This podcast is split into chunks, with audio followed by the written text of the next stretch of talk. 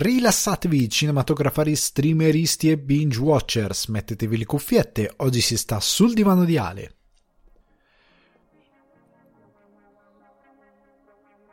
Il pezzo che sentite in sottofondo è So There Are No Fuck Buddies di Sibau e io sono Alessandro Dioguardi, trascendentale presentatore di Sul Divano di Ale, che vi ricordo potete trovare su Spotify, iTunes, Apple Podcast, Google Podcast, Deezer, Amazon Music e Budsprout. Se volete supportare Sul Divano di Ale le mire di espansione per un giardino zen migliore, potete farlo offrendomi un cappuccino su buymeacoffee.com slash sul divano di Ale. In questa puntata di Sul Divano di Ale vi offro solo il meglio del meglio del meglio, signori. Partiamo quindi dal ritorno della rubrica Watson Movie con Azor, un thriller magnificamente costruito ed elegantemente messo in scena. A seguire una distribuzione Netflix di grandissimo livello, La vetta degli dei, adattamento animato francese del manga di Jiro Taniguchi e Baku Yume Makura a dare un senso spirituale alla sfida tra l'uomo e la montagna. Siamo quasi a fine anno e proprio quando pensavo non sarebbe più arrivato un action a sorprendermi, ci ha pensato Guy Ritchie con il suo Wrath of Man. Jason Statham è molto arrabbiato e la sua vendetta non è propriamente quella dei giusti. Paolo Sorrentino si è unito alla lista di autori passati da Netflix per realizzare un film forse altrimenti impossibile e al contempo molto personale. Cosa ci dice di Sorrentino È stata la mano di Dio? Chiudo il podcast con il film MCU che è già record in Italia e nel mondo. Spider-Man No Way Home è qui. La fortuna dei Parker ha sconfitto la maledizione del terzo capitolo? Per l'occasione ve ne parlo senza spoiler per poi dedicare uno spazione spoiler libero a chi ha già visto il film.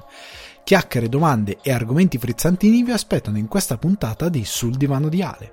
Ragazzi, bentornati e bentrovati sul divano di Ale. Sono davvero molto molto molto contento di avervi qui con me per quella che quasi sicuramente al 100% sarà l'ultima puntata dell'anno, quindi quasi sicuramente 100%, due cose in contrasto, però mh, sarà l'ultima puntata dell'anno. Ora mentre registro mi sono convinto che è l'ultima puntata dell'anno, perché venerdì prossimo sarebbe il 24, la vigilia, e poi avremmo l'ultimo dell'anno, il 31, e, e quindi siccome il 31 uscirà il divano d'oro, solo unicamente per YouTube, quindi sarà un format pensato per YouTube dove premierò il meglio dell'anno cinematografico 2021, allora dico questo è l'ultimo podcast del 2021. Per il 2022 cominceremo un nuovo corso del divano. Per il 2021 si chiude qua e si chiude secondo me alla grande, nonostante ci siano ancora un paio di film che comunque vi porterò, non vi preoccupate, ve li porto, non, non li lascio perché deve uscire Matrix, perché deve uscire, anzi è uscito in questi giorni Lamb, deve uscire un po' di robetta che vi porterò comunque, non vi preoccupate, non vi lascerò sicuramente orfani di, recess- di recensioni croccanti o di opinioni di film croccanti, quindi ci salutiamo, ma ci salutiamo alla grande e con la promessa comunque di grandissime recensioni per il 2022 e altri contenuti per il 2022. Vi devo ringraziare tantissimo per il supporto che mi avete dato quest'anno con l'inaugurazione del Buy Me Coffee, che ripeto è un bar virtuale, quindi passate, mi offrite uno più cappuccini e poi ve ne andate, mi lasciate un saluto. Ehm, vi voglio ringraziare anche per il primo affetto che mi sta arrivando dal canale YouTube Alessandro Dioguardi, lo, ormai sapete che carico, anzi in questi giorni sto caricando i 12 Days of Christmas, quindi fino al 24 ogni giorno avete un video dove consiglio qualche film di Natale, vi parlo di qualche film di Natale, eh, sto apprezzando che state passando, eh, vi invito a passare a chi non fosse già passato, andate sul canale, mettete un mi piace, sulle storie di Instagram metto sempre i link, mettete un mi piace, condividete, iscrivetevi al canale, attivate la campanella perché ci sono comunque dei contenuti che sono esclusivi per il canale canale YouTube, oltre a quello che faccio qui sul podcast. Sono dei format diversi, ci sono anche le recensioni che porto qui, ma passano con un ritmo diverso. Comunque il canale ha dei contenuti suoi originali ehm, che si differenziano da quello che posso portare in podcast perché c'è un, un, contributo visivo, c'è il mio faccione, c'è qualcosina che soprattutto con il divano d'oro sarà un premio molto più strutturato, non sarà solo una questione di voce, ci sarà un editing decente per dargli una forma interessante, ci sarà una forma interessante del, eh, del formato, quindi passate, vi ringrazio per l'affetto che mi avete già dato, per quello che mi state dando. Se siete, ehm, se mi avete supportato su Buy Me a Coffee, avrete visto che c'è un post relativo proprio al divano d'oro che è stato pubblicato in settimana, quindi a quest'ora probabilmente l'avete già letto. Vi ringrazio tantissimo, vi prometto che i contenuti per il 2022 ci tengo ad alzare ancora di più l'asticella, cercare di essere molto più ehm, strutturato nel senso di dare dei contenuti sempre migliori in alcune cose, di portare magari degli ospiti, di portare delle voci eh, nuove, di portare qualcosa di eh, più grande sul divano in modo tale da potervi dare contenuti sempre sempre più croccanti. Quindi state con me, vi prometto che arriveranno delle cose molto molto interessanti e vi ringrazio in anticipo per il fatto che ci siete e per il fatto che continuerete ad esserci che continuate a spargere il verbo dei, sul divano di Ale. Grazie mille. Venendo a quelle che sono eh, le cose croccanti di questa settimana, anche su Twitch, lunedì alle 21.30, l'ultima, credo sarà l'ultima live eh, di quest'anno, il canale Twitch è una cosa nuova, è una cosa in divenire, comunque sarà l'ultima live del 2021, poi nel 2022 ci sarà una nuova stagione eh, di live e mm, vi parlerò, ecco, per chi magari vuole passare in live a parlare di qualcosina relativo a No Way Home o qualcos'altro, lunedì alle 21.30. Se avete visto il film, passate perché eh, si potranno fare determinate chiacchiere, ok? Quindi vi avviso per le parti, se ci sono parti splo- spoiler e quant'altro, verrà deciso a monte in modo tale che pass- possiate passare liberamente o meno. Ehm, però ecco, venendo al vivo di questa puntata, entrando già in quello che sono le logiche di questa puntata, c'è un po' di roba da, da snocciolare prima di entrare nelle recensioni, un paio di argomenti molto interessanti che mi avete proposto e, um, alcune di queste sono relative ad alcune uscite della settimana, alcune di queste sono delle conferme, non piacevoli, però sono delle conferme, e alcune di queste sono delle cose nuove, temi croccanti che mi avete proposto anche voi. Perché una volta che non vi ho chiesto domande, mi avete mandato un sacco di domande, e quindi vi ringrazio, anche per questo siete molto eh, importanti per quello che è il contenuto in sé per sé.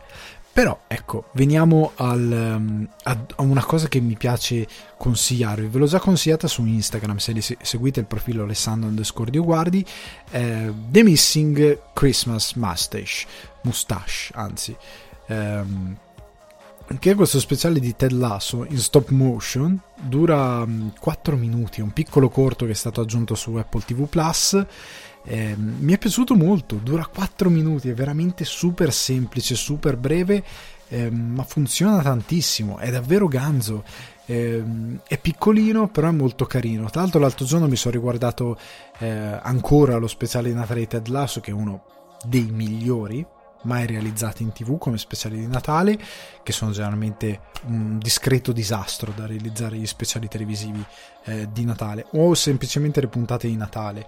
E tra l'altro una cosa che ho riguardato è il um, famosissimo episodio di Natale del Festivus, eh, la, la, puntata di Seinfeld dove c'era il papà, compianto papà di Ben Stiller, che è venuto a mancare un paio d'anni fa, se non ricordo male, o l'anno scorso, adesso non vorrei avere un lapsus, comunque eh, che interpretava il papà di uno dei de, de, della spalla principale di Seinfeld è Costanza l'attore Dio mio non mi ricordo come si, si, si chiama. Comunque ehm, c'è questa cosa che lui ha questo Festivus for the rest of us. È una delle puntate che è entrata nella storia. Ehm, è carina è carina, l'ho riguardata, non la guardavo da mille anni, non l'ho trovata geniale, è semplicemente molto carina, è molto crudele per alcune cose, fa molto ridere, eh, però ecco, n- è una di quelle cose che il mito, eh, il mito ha superato effettivamente l'opera. Cioè è più grande il mito che c'è dietro questa puntata del festival che effettivamente la puntata in sé per sé mentre invece altre puntate che sto guardando eh, sono davvero sopravvissute bene al passaggio del tempo, sono tuttora attuali, sono, cioè più che attuali so, rimangono fresche e divertenti. Alcune cose tendono a invecchiare, eh, altre no, tipo lo speciale di...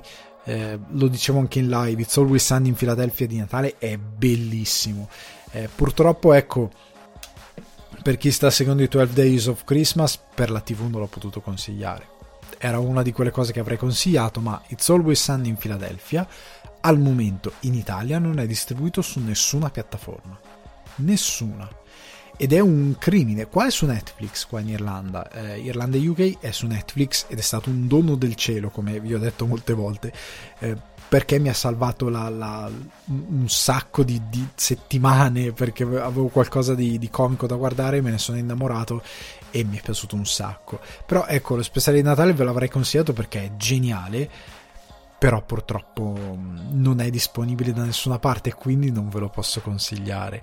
Però ecco, gli speciali televisivi di Natale per aprire questa... Visto che questa settimana non c'è un film di Natale, ve ne voglio parlare un po' ehm, a ruota libera perché nello speciale che trovate su YouTube dei 12 Days of Christmas. Vi consiglio degli episodi, ma non entro troppo nel, nel dettaglio degli speciali di Natale perché ehm, io credo che siano... Ecco, le storie di Natale sono estremamente difficili. Cioè, perché sul Natale ci sono X canovacci, eh, Canto di Natale di Charles Dickens, che poi ha creato 2000 filoni, eh, La vita è meravigliosa, che ha creato il filone dell'angelo, il fantasma, eccetera, eccetera.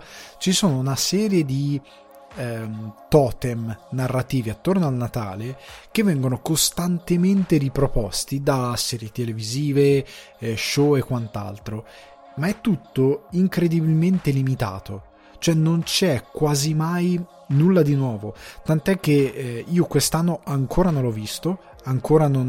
Um, non ho visto che è stato eh, distribuito in Italia. Spero lo distribuiscano o comunque su Sky.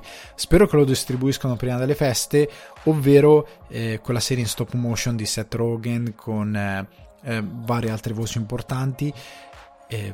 io perché è una cosa nuova, cioè una cosa alternativa. Per quanto scorretta, per quanto per adulti, però è una cosa molto alternativa rispetto ai soliti canovacci, per quanto riprenda qualcosa di magari classico in alcuni suoi aspetti, sicuramente lo farà. Però è nuovo, come lo stesso film con... Ehm, no, non ve ne parlo, però ecco quello di cui vi ho parlato, Natale 8 bit, che ho visto che è arrivato appunto col titolo italiano su Sky e Now TV, recuperate la recensione dei passati podcast o su YouTube se preferite recuperare solo quel segmento. Eh, Natale 8 bit è un, un canovaccio molto classico, classico, scusate, ma con una formula nuova, nel senso che come vi dicevo nelle recensioni, nella recensione abbiamo finalmente un racconto di una generazione che passa per un non un qualcosa di posticcio, come è anche Stranger Things nel suo mitizzare gli anni 80 attraverso altre forme di intrattenimento non attraverso i reali anni 80. In questo caso siamo a fine anni 80 e primi 90, quindi è veramente una generazione 8 bit Ehm, quindi abbiamo superato lo scoglio di Dungeons and Dragons, siamo proprio passati a non più intrattenimento con la carta o giocando fuori tipo Stand By Me, ma è videoludico, è un'altra mitologia. Però ecco, è qualcosa di nuovo, è qualcosa comunque di alternativo rispetto a X eh, racconti. Nella televisione raramente si arriva a proporre qualcosa di davvero nuovo che funzioni per Natale. Perché chi molte volte vuole fare qualcosa di alternativo, qualcosa di nuovo, anche nella musica, quante canzoni di Natale nuove conoscete che diventano cavolo che bella? Io ne avrò sentite 3 o 4. 3 o 4 di canzoni che effettivamente dici cavolo sta canzone funziona veramente tanto come canzone di Natale o comunque come canzone del periodo festivo. È veramente difficile. È una di quelle cose che io credo che sia incredibilmente facile da sbagliare perché puoi cascare nel retorico super facilmente. E incredibilmente difficile da, da imbroccare bene perché appunto rischi di essere sdolcinato riproponendo magari ehm, certi buoni sentimenti in modo posticcio eh, rischi di essere incredibilmente didascalico. Eh, tipo Last Christmas, quel film con ehm, la draghessa di Game of Thrones, adesso lapsus con i nomi. Ehm, Emilia Clark, Emilia Clark. Lei è, è, bellina nel film, nel senso che eh, imbrocca il personaggio, imbrocca la recitazione, lei ci sta nel ruolo e tutto, però per quanto sia un feel good movie, lo becchi subito dove vuole andare a parare, è molto carino come, come idea di film. Eh, credo sia, potrebbe essere, ecco, non l'avevo pensato come un film da proporre perché non è, a dire la verità, un film incredibile. Fa parte della sezione di quei feel good movie che tu lo guardi, ti senti bene e dici cavolo che bellino. Eh, è quel tipo di film lì, ok? È proprio quel tipo di racconto. Tuttavia, ehm, è quantomeno per quanto aderisce a un filone ben preciso, perché appena sgami subito di che cosa effettivamente eh, vuole parlare il film e in che modo vuole parlare il film, capisci da dove viene, capisci dove sta andando, che non c'è nulla di male perché è l'intento del film, ti intrattieni comunque, ma non è una cosa che ti, eh, che ti ribalta tutto. Non è come, ecco, il, il segreto del successo di alcuni film, tipo Love Actually. Love Actually è una rom-com di Natale e ha fatto successo perché ha un po' ribaltato le regole di un determinato tipo di genere, perché come rom-com funzionava sotto diversi punti di vista. Per quanto sia... Eh, io l'ho, vist- l'ho rivista un paio d'anni fa, dopo anni che non la guardavo, non è così fresca, non è così brillante, non è così eh, emozionante per certi versi, però all'epoca in cui è uscita, inquadrata nel suo tempo, aveva un po' ehm, smontato determinate regole, che poi ci hanno provato a ricopiarlo. Gli americani hanno provato a fare diversi film, ehm, tipo gente che si innamora a New York per l'ultimo dell'anno, film di questo tipo con 200 protagonisti super famosi che provano con un cast importante che provano a replicare una formula di quel tipo, ma hanno fallito miseramente. E hanno fallito miseramente perché non stai rinfrescando un canovaccio. E il film di Natale, come lo speciale televisivo di Natale, purtroppo fallisce molto spesso. Ce ne sono eh, pochi e anche migliori stanno molto attenti a fare lo speciale di Natale. Cioè, per me, The Office, che sia chiaro, la cosa di The Office USA che fanno speciale di Natale tutti gli anni, cioè l'episodio di Natale tutti gli anni, è presa da quello UK. Quello UK, seppure ha due stagioni di pochi episodi, però c'era lo speciale di Natale. Cioè una cosa che Gervais aveva voluto. Ehm, il fatto che The Office per 8-9 stagioni abbia fatto ogni anno lo speciale di Natale è fichissimo. Non sono tutti ben riusciti. Cioè, questa è la verità. Sono carini, alcuni sono migliori, altri peggiori, non vi dico quali anche perché 12 Days of Christmas, comunque in, anche in The Office ehm, funzionano gli speciali di Natale perché vanno a cercare, a cercare una nuova chiave di volta per includere un episodio speciale senza stravolgere tutto. Cioè, per me gli speciali di Natale sbagliano, cadono quando stravolgono troppo tanto il loro contenuto. Ad esempio, uno speciale del quale avevo parlato l'anno scorso, che io riguardo ma che so essere deludente, è quello di Bojack Horseman.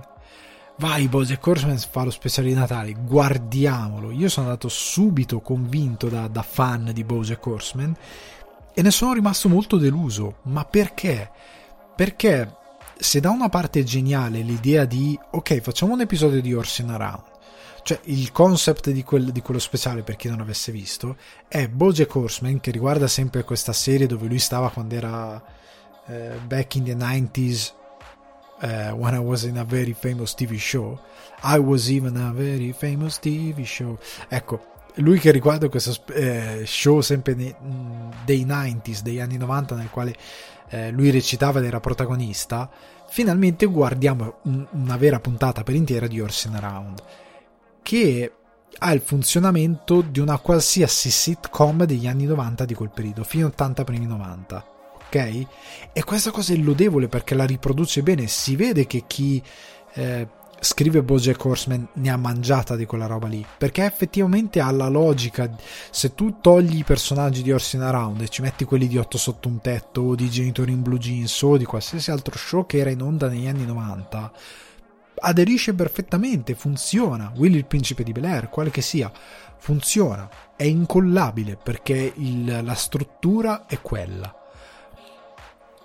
Il problema è che stai guardando Bojack Horseman e per quanto sia geniale l'idea di farti vedere un episodio di Horsing Around e di metterci nel mezzo Todd e Bojack sul, sul letto che si guardano sta cosa, e per quanto è bello il gioco del tu che guardi uno show dove i protagonisti guardano uno show e ogni tanto si fermano e commentano lo show e tu guardi loro commentare, cioè per quanto sia meta questo discorso e per quanto sia affascinante, però tu, io vorrei, avrei voluto una cosa dentro il mondo di Bojack Horseman. Con ehm, Bojack Horseman, secondo me, oddio, sarebbe venuto l'episodio più triste di sempre. Perché come può essere un episodio di Natale di Bojack Horseman?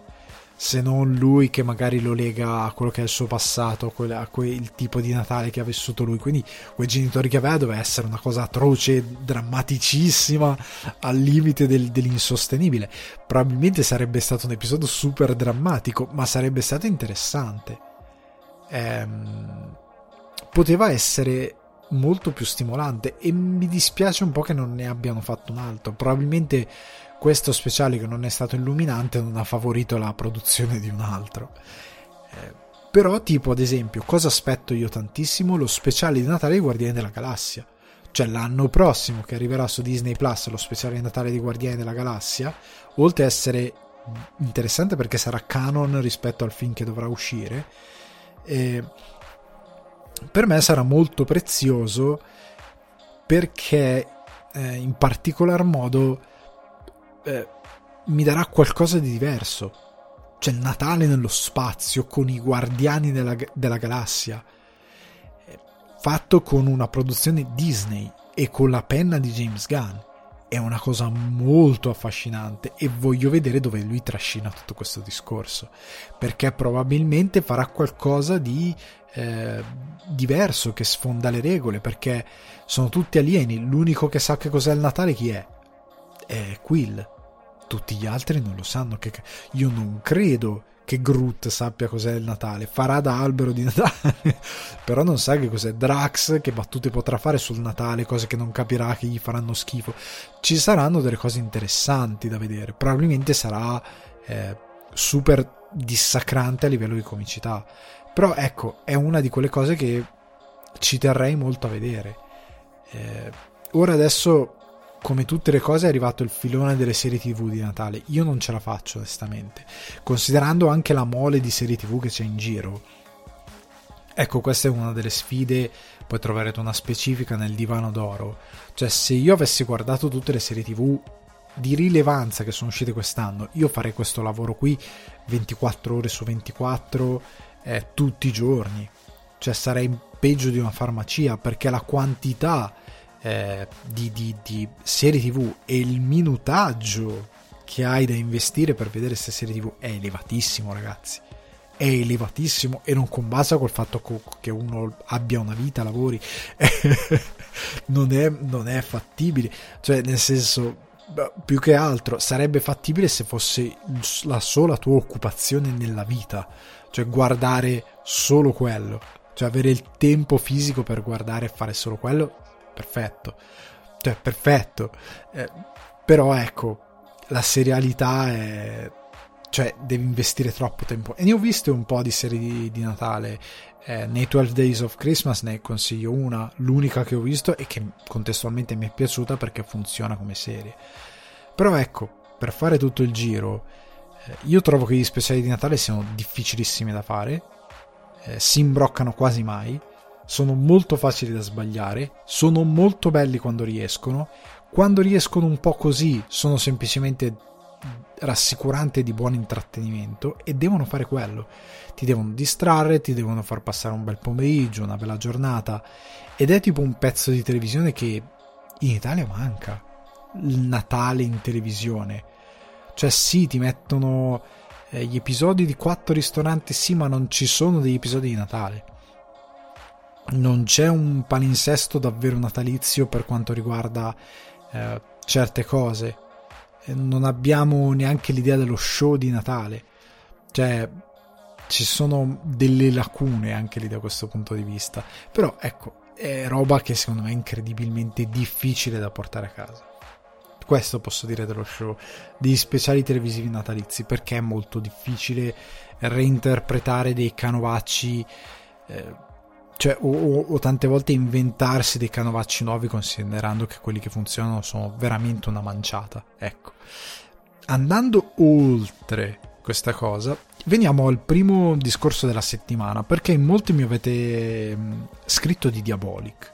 Perché Diabolic è arrivato al cinema, io purtroppo vivendo in Irlanda non lo posso vedere, ehm, però ci sono reazioni a livello di stampa molto negative.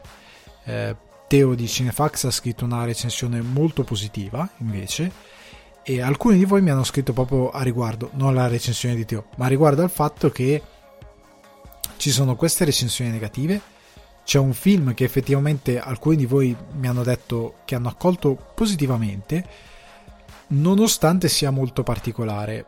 E un paio di voi mi avete detto, ma non è che forse è perché è particolare che il film non è stato molto pubblicizzato. Io non sono molto d'accordo su questa cosa, nel senso che è, è una bellissima scusa. Se, tu che mi hai scritto, eh, credo sia, sia ehm, oddio, Cinema Art Life. Adesso non ne sono, eh, sto avendo un lapsus. Adesso nel frattempo, mentre vi parlo, magari eh, do anche uno sguardo. Eh, perdonami se non leggo eh, Cinema Art Life.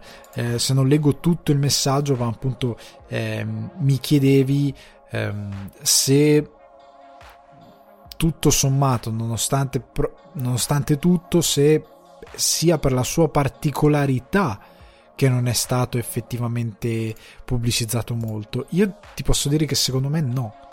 Cioè, secondo me è semplicemente. Ehm, oddio, è brutto da dire perché sembra pretestuoso, però seguitemi, è semplicemente un po' di incompetenza da quello che riguarda. Ma perché noi non abbiamo un'industria che lavora in questa direzione? Non perché eh, non c'è stata la volontà di pubblicizzarlo perché la gente non ci ha creduto. Eh, io credo proprio che non ci sia stata a monte ancora prima di far partire il progetto eh, l'idea di investire molto in questo Diabolic. Cioè l'idea di dire facciamo una cosa veramente grande, la mandiamo in tutto il mondo, cioè oltre a sfondare l'Italia, siamo davvero ambiziosi, la facciamo in grande, abbiamo eh, idea di fare perché sostanzialmente con Diabolic a me l'idea che si vede tipo nel trailer di fare che poi mi avete confermato in molti di fare qualcosa che torni indietro agli anni 60 che sia retro anche perché Diabolic è difficile contestualizzarlo oggi devi andare molto fuori dal tempo, oltre che al fatto che è in un mondo inventato, quindi devi andare molto oltre. Quindi ti puoi muovere. Eh, a me piace questa cosa, eh, ve ne ho parlato spesso, dei mondi che non hanno contestualizzazioni di tempo e spazio. Cioè tu puoi essere nel 90 come nel 60 come nel 2040 e tornerebbe tutto perché è un mondo senza tempo. Io se avessi avuto io in mano Diabolic lo avrei fatto così. Cioè in un mondo che è senza tempo. Cioè che hai della tecnologia eh, da anni 70 o anni 60, però il mondo attorno a te potrebbe essere tranquillamente eh, un mondo tra gli anni 40 e il 2020, cioè il presente.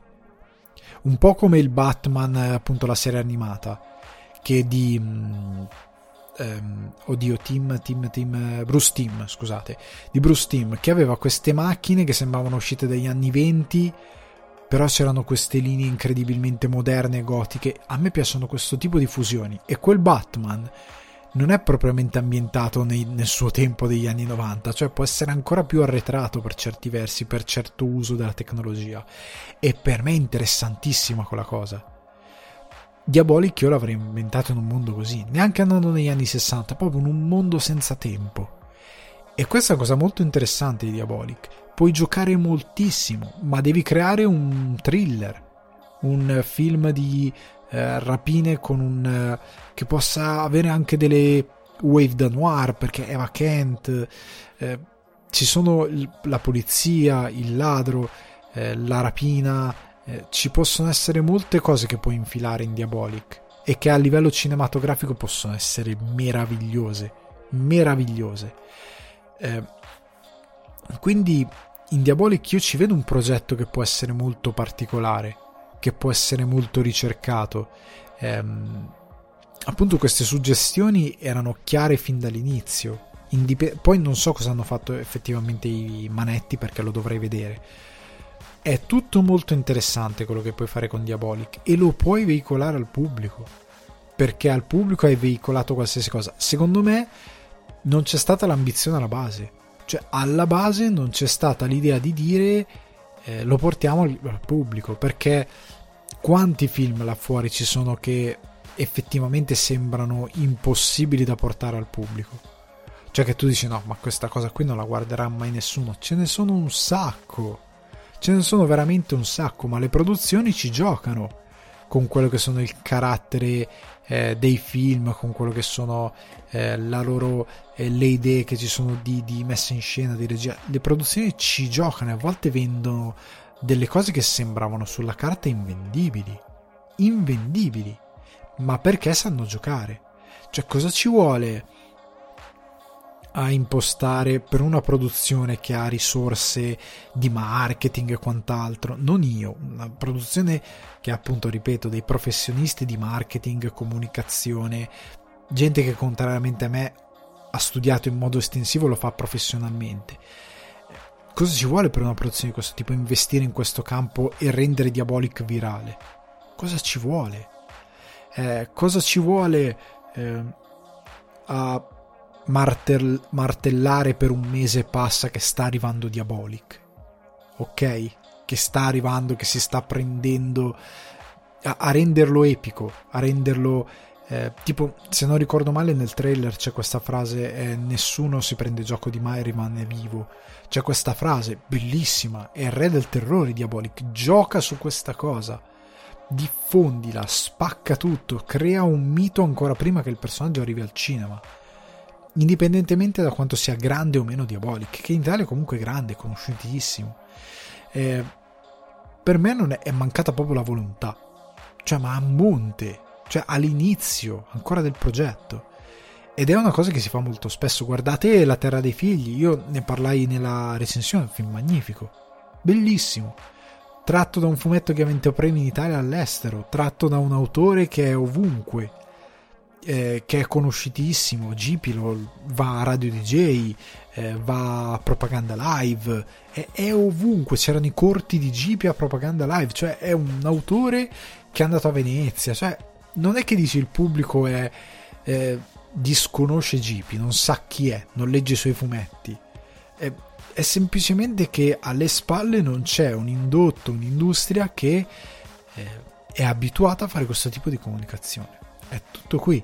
Cioè non c'è proprio questo tipo di eh, approccio alle nostre produzioni, non c'è l'idea di poter arrivare a vendere eh, determinate opere nel modo giusto.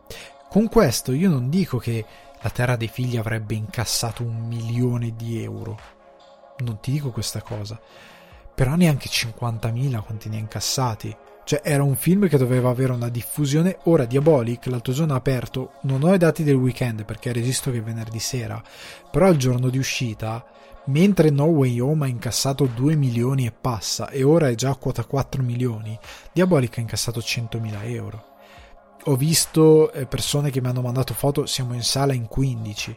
Cavolo, essere in sala in 15 per Diabolic di giovedì o venerdì è pesante. Cioè, non è normale. Cioè, vedere Diabolic in sala... Io spero che nel weekend arrivi almeno a 500.000 euro. Io ci spero tantissimo. Ma non per la, la cosa per, perché l'incasso ti fa capire come il pubblico risponde, non tanto per l'idea abbiamo fatto i soldi, sì, capitalismo, non è quella l'idea. Però l'idea è di dire cavolo, il pubblico ha risposto perché al pubblico è stato veicolato qualcosa. Là fuori è pieno di film che sembrano apparentemente invendibili al pubblico, eppure arrivano. Cioè, parliamoci chiaro, è pieno. Eternals è l'incasso dell'anno, gli Eterni è vendibile al pubblico, cioè è un film che è completamente diverso rispetto alla media Marvel. Non è piaciuto alla critica, ma è piaciuto un po' di più al pubblico. E la Marvel ci ha puntato tantissimo. E non erano personaggi conosciuti del mondo della Marvel, perché il, fan medio MCU non aveva idea di chi fossero gli Eterni. Cioè, li conosce mio padre, che è un uomo di 60 anni e, leggere, e legge da tantissimi anni regolarmente i fumetti, lo, li so io. Ma ho letto recensioni dove i recensori scrivevano sono personaggi poco conosciuti da chi legge fumetti e questi sono fan MCU dicendo una cosa del genere che non è assolutamente vera perché se leggi i fumetti tu sai chi sono gli Eterni soprattutto quelli della Marvel. Non è possibile che tu non sai chi siano gli Eterni lo sai al 100% eppure quel film ha spaccato tutto. È un impianto diverso ci sono dei volti diversi sì ma alla base c'è della comunicazione. C'è delle comunicazioni molto forte, insistente, martellante. Cioè, se in televisione, ripeto l'esempio più becero che posso fare, se in televisione hanno martellato per Adrian di Adriano Celentano, Adrian hanno martellato con qualsiasi mezzo ed era un prodotto impresentabile, con una struttura attorno impresentabile, come non hai potuto spingere Diabolic? È questo che io dico. La campagna c'è stata, ma a 5 giorni dall'uscita, 6 giorni dall'uscita. È un peccato. È un peccato. Io non vedo l'ora di vederlo il film perché ho poca fiducia nelle recensioni negative, ma ho anche poca fiducia in quelle estremamente positive. Perché ormai leggo il Matrix del, delle recensioni e ho paura di tutte e due le cose. Probabilmente la verità starà nel mezzo come in tante situazioni, cioè che probabilmente sarà un buon film. Ok, io non mi aspetto il capolavoro perché chi si aspetta il film Marvel è chiaro che non ha idea di cosa sia Diabolic, chi si aspetta un film ehm, troppo ricercato, anche lì stai andando a cercare qualcosa che non può essere. In tutto questo, un altro ragazzo, ad esempio, mi scriveva anche forse siamo un po' masochisti, ci facciamo nel male perché non comunichiamo bene le nostre opere. Sì, per certi versi sì, sono incredibilmente d'accordo eh, su, su, questa eh, idea. Siamo un po' masochisti, forse non ce ne frega niente di far andare bene eh, il nostro cinema, la nostra industria, ci, ci interessa rimanere um, nella mediocrità di progetti che ora è uscito No Way Home, lo leggevo in live il box office come faccio tutti i lunedì e ragazzi cosa vi devo dire con No Way Home che in 3 giorni 4 giorni ha fatto 4 milioni di euro ok è uscito il 15 16 17 in 2 giorni eh, 3 giorni scusate ha fatto 4 milioni di euro ha cambiato già la classifica è già entrato in classifica ha spinto di nuovo la decima posizione che era ehm, ritorno a coccia di morto perché Space Jam era già stato spinto fuori da Incanto, quindi l'unico film italiano nella classifica del 2021 è I me contro te. Tutti gli altri sono film americani o comunque stranieri. Che non è un campanilismo per eh, viva l'Italia, è un segnale per dire che il nostro cinema è cl- clinicamente morto perché non arriva un pubblico. Non perché ehm, sia di brutta qualità, c'è tanta brutta qualità, ma c'è anche tanta produzione che non arriva al pubblico, perché non si può ritenere di successo una pellicola che non è nella classifica annuale, cioè che non esiste, cioè che è sotto i 3 milioni e passa di, di euro di incasso, non è normale. Non è possibile, anche con gli standard del cinema italiano, nonostante il Covid, quello che volete, non è normale. I me contro te hanno una grandissima fanbase, ma lavorano per quella fanbase e hanno, e hanno lavorato anche nel veicolare il loro film. Quindi io ritengo che sia possibile che ci sia una sorta di masochismo per la quale non si vuole comunicare bene certe cose, ma c'è anche poca voglia nel costruire più che altro, secondo me, il giusto ambiente, le giuste ambizioni per poter andare, andare oltre. Perché evidentemente siamo contenti così. Ma sì, va bene così. Va bene, dai. Chi c'è, c'è dentro e, e lavora, lavora come lavora e chi non c'è fa niente. Non, non, non è un problema di eh, chi si occupa evidentemente di queste produzioni di capire che più ingrandisci la tua industria, più arricchisci il lavoro di tutti, più hai possibilità di lavorare sempre meglio. Evidentemente non gliene frega niente a nessuno. Questa è la, la mia conclusione da ignorante che posso dare a riguardo, perché altrimenti sarebbe tutto un sistema diverso. Andiamo avanti però con eh, una piccola news che ha accostato una domanda che riguarda il live action di Megaman, perché Netflix, eh, secondo questo, mm, questa notizia eh, non al 100% confermata, ve la, mm, ve la, diffondevo tramite Instagram qualche giorno fa, visto che sono ritornato a dare eh, delle piccole news tramite eh, Instagram, vado a ripescare quello che è la news, ehm, ovvero che praticamente ehm, IGN, secondo una fonte di IGN, ehm, Netflix produrrà questo progetto legato al live action di Mega Man che era stato messo da parte, poi era stato ripescato e quindi a quanto pare Netflix è a bordo per produrre questo progetto, la cui sceneggiatura è già stata scritta, eccetera, eccetera.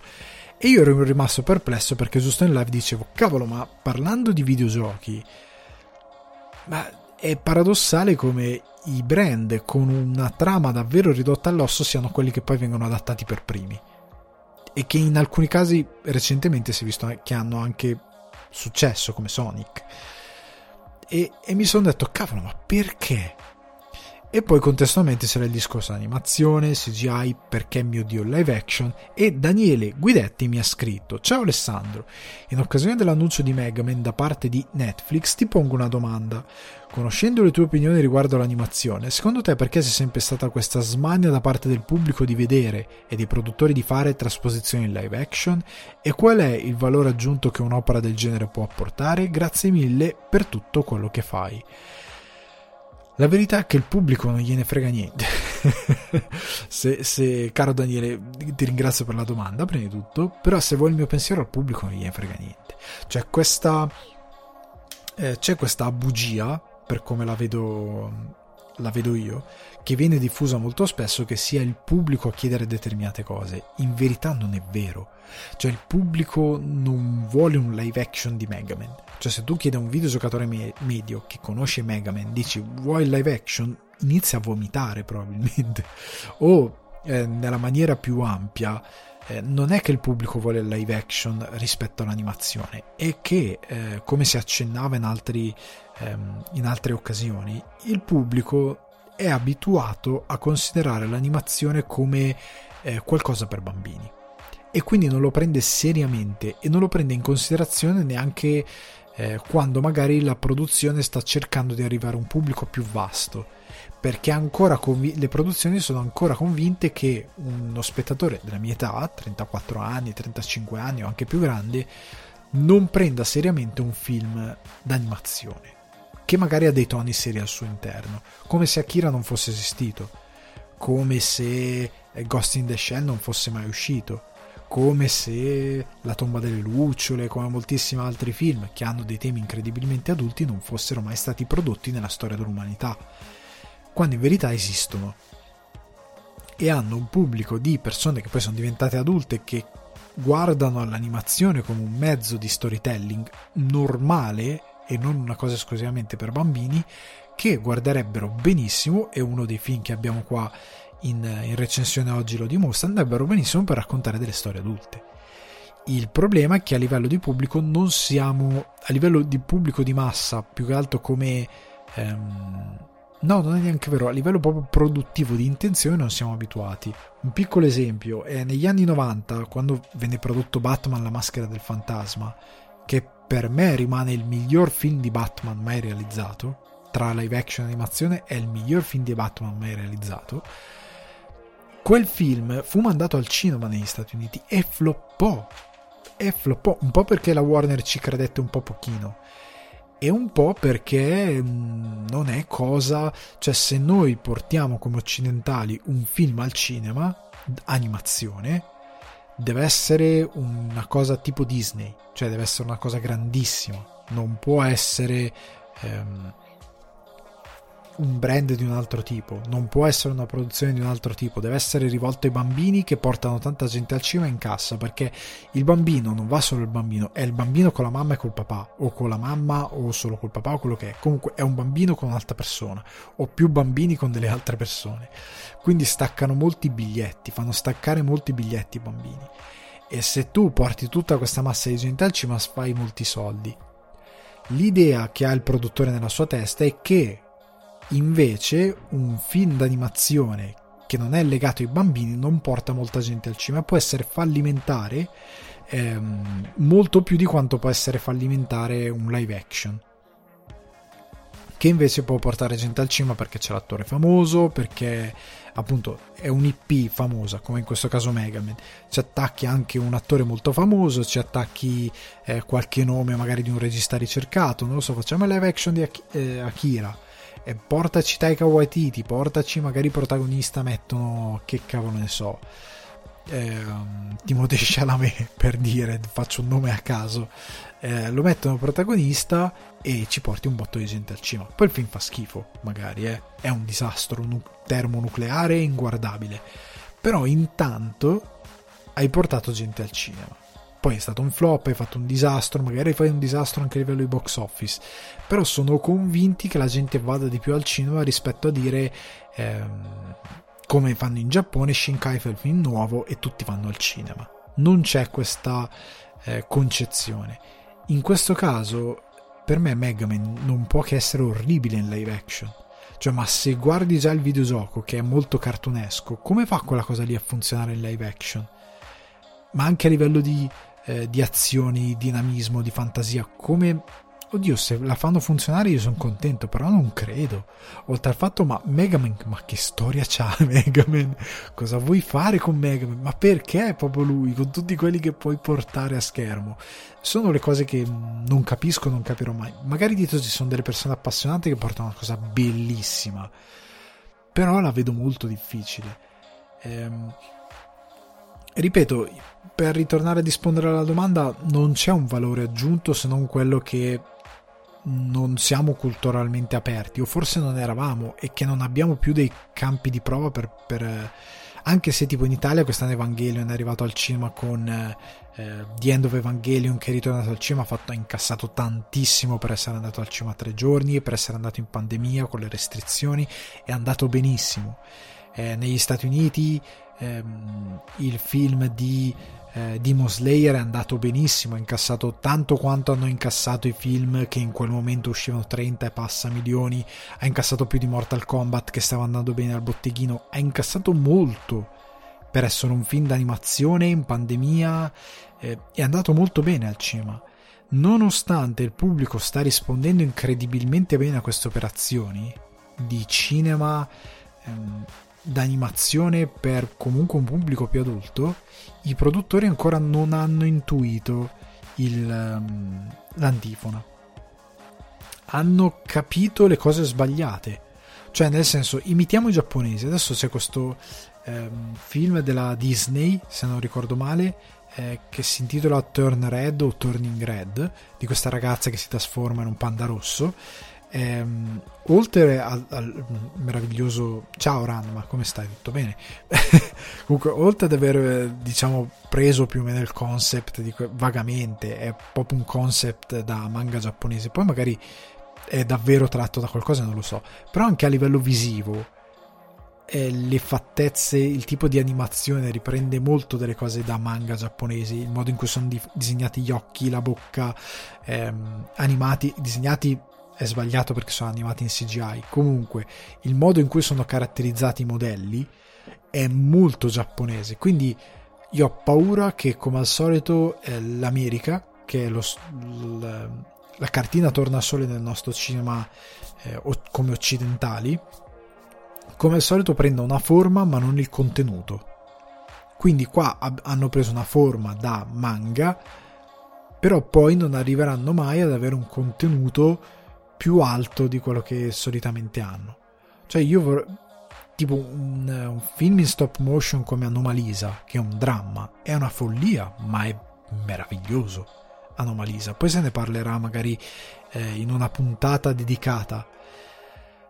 Però Anomalisa è un film incredibile. Perché non si fanno più film, non dico in stop motion, semplicemente animazione drammatici piuttosto che farmi un film drammatico con le 2000 limitazioni del caso che puoi avere se magari vuoi andare più su qualcosa di artistico e um, intortarmi con live action che magari non è più tempo di live action per certi tipi di commedia? Perché non funzionano più tante commedie romantiche? Perché sono intrappolati in dei canovacci che non vanno più.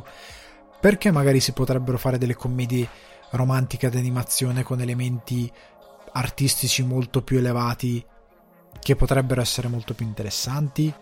E perché non si persegue questa via? Perché non siamo semplicemente abituati a livello di fruizione o più che altro perché eh, chi sta nelle produzioni è convinto che quella cosa lì non possa funzionare, ma non c'è davvero un valore aggiunto se non eh, la prospettiva che l'attore o il regista eh, ti possa portare gente in sala, perché ancora esiste soprattutto ora che ritornato molto con forza un certo tipo di star system dove metti 200 attori famosi nello stesso film e tutti impazziscono perché, perché sono mille attori famosi tutti nello stesso film.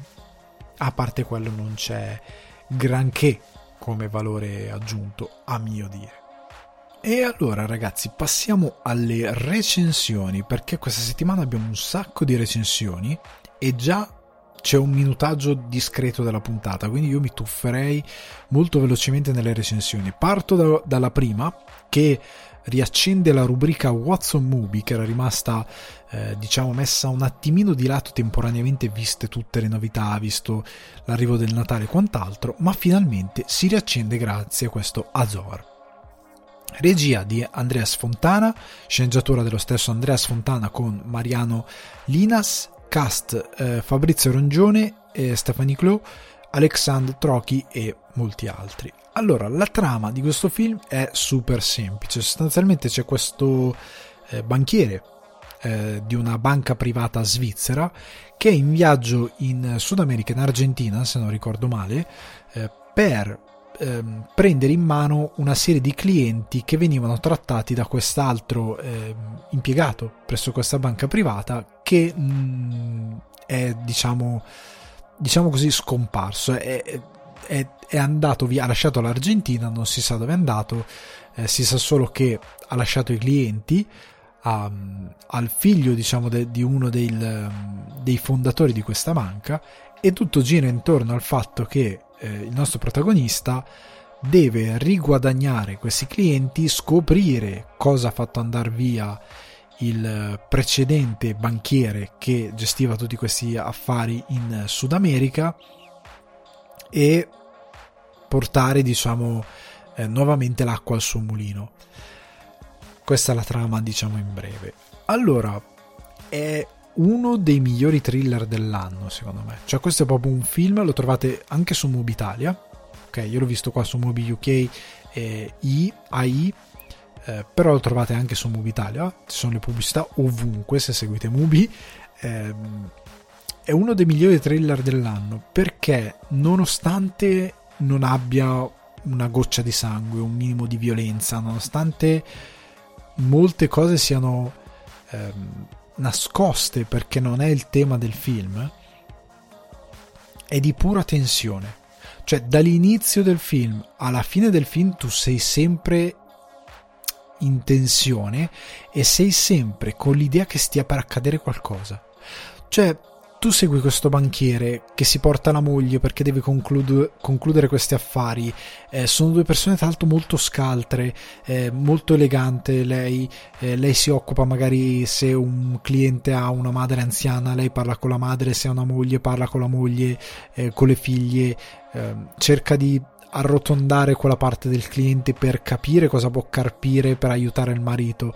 Allo stesso tempo il marito invece parla direttamente con ehm, con il, la persona che vuole portare a investire nella sua banca privata, che vuole portare ad aprire un conto e cerca di giocarsi le sue carte, cerca di giocarsi le sue carte partendo dal fatto che lui è lì in un paese alieno che è in mano a delle rivolte ehm, politiche molto importanti e molto ehm, pericolose, perché è un periodo storico in cui eh, lo Stato sta un po' ribaltando la, la, la, sua concezione di uno Stato, diciamo, libero, sta diventando molto violento, sta imponendo un determinato tipo di pugno di ferro su in particolar modo personaggi che fanno girare molti soldi perché magari hanno qualcosa di particolare da nascondere o perché magari fanno qualcosa che allo stato non torna e tu fin dal primo minuto del film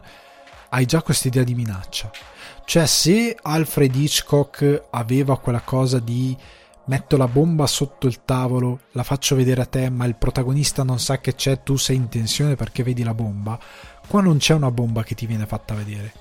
Qua c'è, o meglio, ti viene fatto capire che ci sono determinate tensioni. Nei dialoghi viene continuamente reiterata questa idea che c'è eh, un paese che per certi versi sta diventando pericoloso e violento. I personaggi ehm, che inse- il, per- personaggio protagonista e quelli che gli ruotano attorno che inseguono questo banchiere che se n'è andato e al quale tutti si affidavano e che a quanto pare aveva amici pericolosi a un certo punto. Era uno che si era spinto in luoghi dove non doveva spingersi.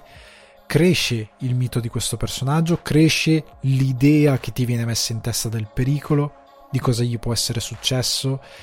E tu inizi a avere sempre più idea questo sta andando dove non dovrebbe andare. Questo non è abbastanza forte per andare dove ehm, si è spinto quell'altro. Perché quest'altro personaggio è um, una sorta di McGuffin che viene continuamente eh, reiterato per crearti quest'idea della bomba. Ok? Quindi è un pericolo implicito che tu non vedi concretamente perché non sai concretamente cosa può succedere e chi lo può far eh, succedere e in che forma, non hai neanche l'idea della violenza, eppure sei sempre, senti sempre che c'è una sorta di minaccia che aleggia sopra i protagonisti. E questa cosa è portata benissimo a schermo, è messa in scena benissimo, viene riflessa molto bene dai personaggi, eh, hanno una bella scrittura proprio anche i personaggi sono gestiti molto bene, ho un ritmo meraviglioso e ripeto, per quanto sia un thriller eh, di diciamo di concetto, perché più sul, sulla ricerca di questi clienti e sul capire quanto il protagonista sia motivato a trovare determinate risposte, è comunque appassionante nel raccontare la sua storia e quindi ti tiene lì. E ha soprattutto un finale molto interessante. Non è, dico la verità, non è incredibilmente sconvolgente il finale. Non è richiesto che lo sia, ma ha una sua importanza, ha un suo impatto, è portato molto bene e ti cambia un po' determinate concezioni. E per, per il suo essere così pulito, così elegante, eh, così ben moderato nel suo racconto, pur avendo un bel ritmo. Eh, Azor mi sento di consigliarvelo perché è proprio un bel thriller di pura tensione, dove non sai dov'è il pericolo, però sai che c'è e ti tormenta tutto il tempo. Quindi Azor su Netflix, eh, su Mubi, scusate, di Andrea Sfontana è consigliatissimo. Guardatelo. Andando avanti, invece, vi porto le sommie de Dieu, la vetta degli dei, che trovate invece su Netflix, perché questa è una distribuzione Netflix. Regia di Patrick Imbert, sceneggiatura di Patrick Imbert e Magali o Magali eh, Pusuol, ed è tratto, come diceva in apertura, dal manga dei Jiro Taniguchi e, e Baku Yamemakura potrei aver sbagliato tantissimo la pronuncia dei nomi giapponesi. Taniguchi, eh, non so, o Taniguchi, non so se lo conoscete, ma L'uomo che cammina, eh, L'Olmo, è un mangaka meraviglioso. Ha scritto alcuni dei. è disegnato più che altro alcuni dei manga più belli che abbia mai letto. Ed è. ha un tratto e anche una scrittura in alcuni casi meravigliosa. Eh, in questo caso eh, nel loro manga raccontano, anche qui trama, ve la mm, snocciolo molto in breve, è la storia di questo fotografo, siamo in Giappone, che sostanzialmente segue scalatori, scalatori di montagne, quindi sport estremi. E a un certo punto, mentre si trova in uno dei tentativi di scalata all'Everest, fallito malamente, si trova questo tipo che gli propone di, di, di vendergli, diciamo, di sottobanco questa macchina fotografica del primo uomo che è stato individuato come il primo uomo nella storia della scalate che è riuscito ad andare sull'Everest, però che non si ha una prova fotografica del fatto che lui sia effettivamente arrivato in cima e morto cercando di scendere o che in cima non ci sia mai arrivato nel eh, seguire questo tipo che gli propone questa cosa trova uno scalatore dato per disperso da anni che era incredibilmente promettente che poi si è dato la macchina ed è scomparso e nessuno sa più che fine ha fatto. E perché abbia deciso di scomparire. Nella sua ricerca troverà questo tipo ripercorrerà la sua storia e succederanno cose XYZ allora Veniamo a questo La vetta degli dei. Vi premetto una cosa, che a voi interessi la scalata o meno, che a voi interessino i sport estremi o meno, non importa, non ha alcuna importanza perché eh, il racconto di questo film è talmente eh, appassionante e si fonda su dei sentimenti che sono completamente diversi eh, rispetto al raccontare il pericolo di una scalata che secondo me è affascinante per chiunque, che a voi interessi o meno questo tipo di sport, che voi lo comprendiate o meno, anzi se non lo comprendete come il sottoscritto è ancora più interessante perché vi apre un certo tipo di scenario.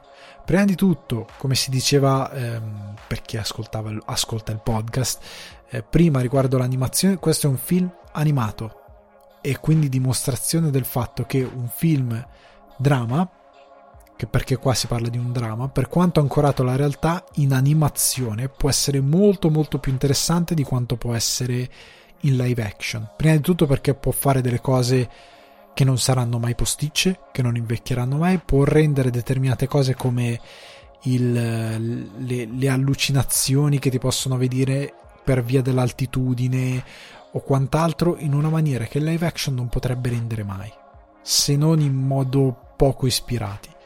Qua siamo veramente a dei grandiosi livelli, nonostante il film sia molto ancorato alla realtà. Allora, a me è piaciuta una cosa ehm, di questo film. Ripeto, che a voi non piace la scalata non c'entra niente a me non piace la scalata, cioè a me non me ne frega niente dell'idea della scalata, la montagna, non me ne frega niente. Io l'unica cosa di scalata che ho seguito con passione è quello dei corti di Aldo Giovanni e Giacomo dove loro vanno sulla montagna. Quello è il top dove arrivo io a concezione di scalata, perché non è una cosa che mi ha mai appassionato a livello di eh, guardare il free climbing, non è una cosa che mi, mi affascina. Questo film però mi ha catturato molto perché è un po' come come viene discusso, è un po' come Ford v Ferrari o Le Mans 66 il titolo italiano. Molti sono fermati, ah ma la riproduzione storica com'era Ferrari.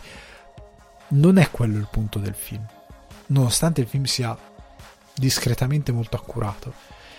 Ma al di là di questo, eh, le sommedie di La vetta degli dei, il punto non è quello, il punto come Ford v Ferrari è guardare dentro eh, la psicologia di uomini che sono disposti a morire, che non gliene frega niente di morire, per un qualcosa che eh, è infinitamente più grande di loro e che per molti altri, come ad esempio per me, è totalmente alieno. Cioè l'idea, come ad esempio il personaggio di Miles in Ford v Ferrari, eh, che è un po' come il nuvolari della canzone Lucio Dalla, dove dice di morire non gliene frega niente. È così, cioè quell'uomo per sfidare eh, la velocità, per piegare il tempo e lo spazio è disposto a morire.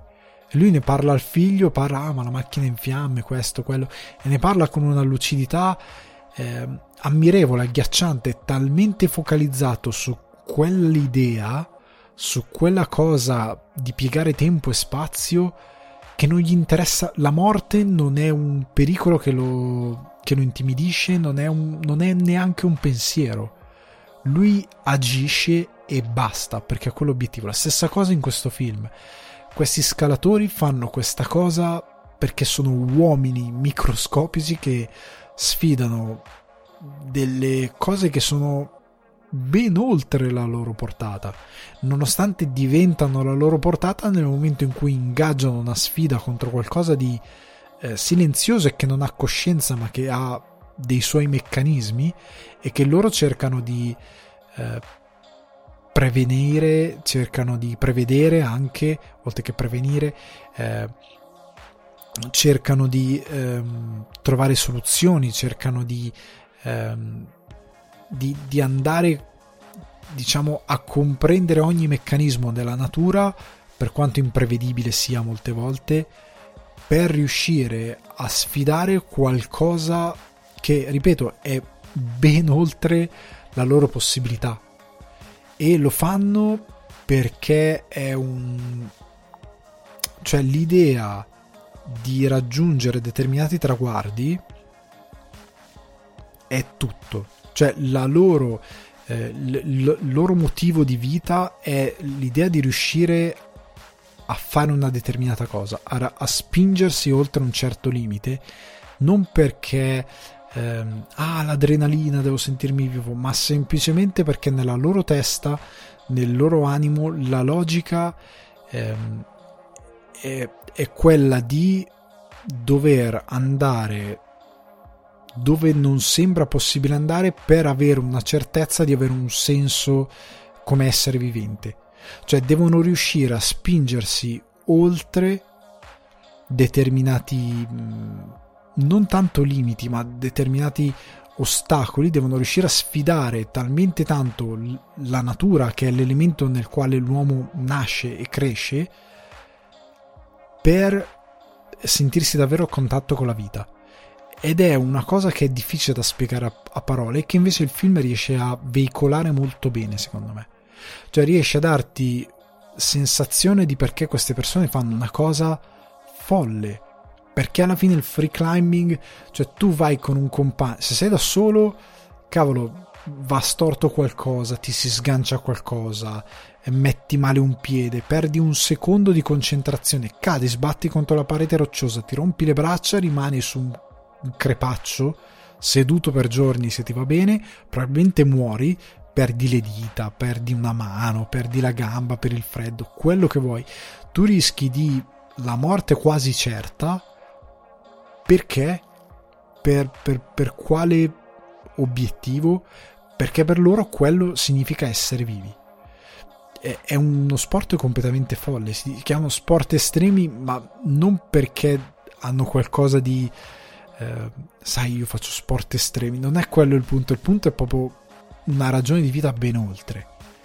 E questi per me sono esseri particolari, eccezionali, che vanno ben oltre quello che sono le persone normali, perché hanno una concezione della vita e della morte molto alta al punto da portarli in uno stato in cui sono talmente ossessionati da quel tipo di vita che la morte non ha alcun potere su di loro e quindi riescono ad essere ancora più forti di questo ostacolo. Ehm, ed è incredibile perché, ripeto, anche il fatto di vai con un compagno in montagna, il compagno si mette in una brutta situazione e sei in una situazione dove o gli tagli la corda o morite tutte e due.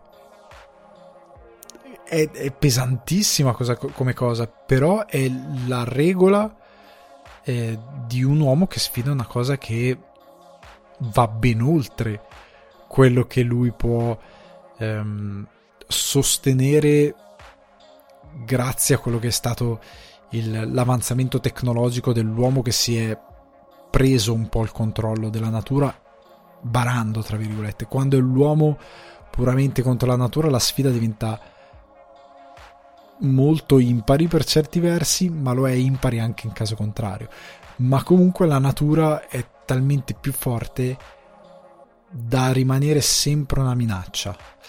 E, è molto particolare questo film. A me è piaciuto molto da questo punto di vista. Ha un'animazione stupenda eh, diretto molto bene. Sono i disegni di Taniguchi che ha un tratto molto particolare, secondo me sono rispettati anche abbastanza bene, anche se non sono tan- dettagliati tanto quanto, però sono rispettati abbastanza bene. E ripeto, io ve lo consiglio perché indipendentemente dal fatto che vi piaccia o meno eh, questo tipo di, di, di, di, storie, questo tipo di, eh, di sport, è comunque un film molto affascinante. Quindi La vetta degli dei lo trovate su Netflix. Andiamo avanti con un film che in Italia, se non ricordo male, non è ancora uscito. Eh, qua è stato distribuito prima al cinema, poi ora recentemente è arrivato su Amazon Prime Video o Prime Video, che è Wrath of Man per la regia di Guy Ritchie. Sceneggiatura di Guy Ritchie, Ivan Atkinson e Marn Davis ed è basato sul film Le Convoyeur, eh, un film francese. Cast Jason Statham, Holt McCallany, eh, Jeffrey Donovan, Scott Eastwood, Andy Garcia, Nii Valgar e Josh Hartnett. Allora, piccola nota a margine prima di, di entrare nel film. Anzi, vi dico la trama e poi entriamo nel free, nel, in questa nota a margine.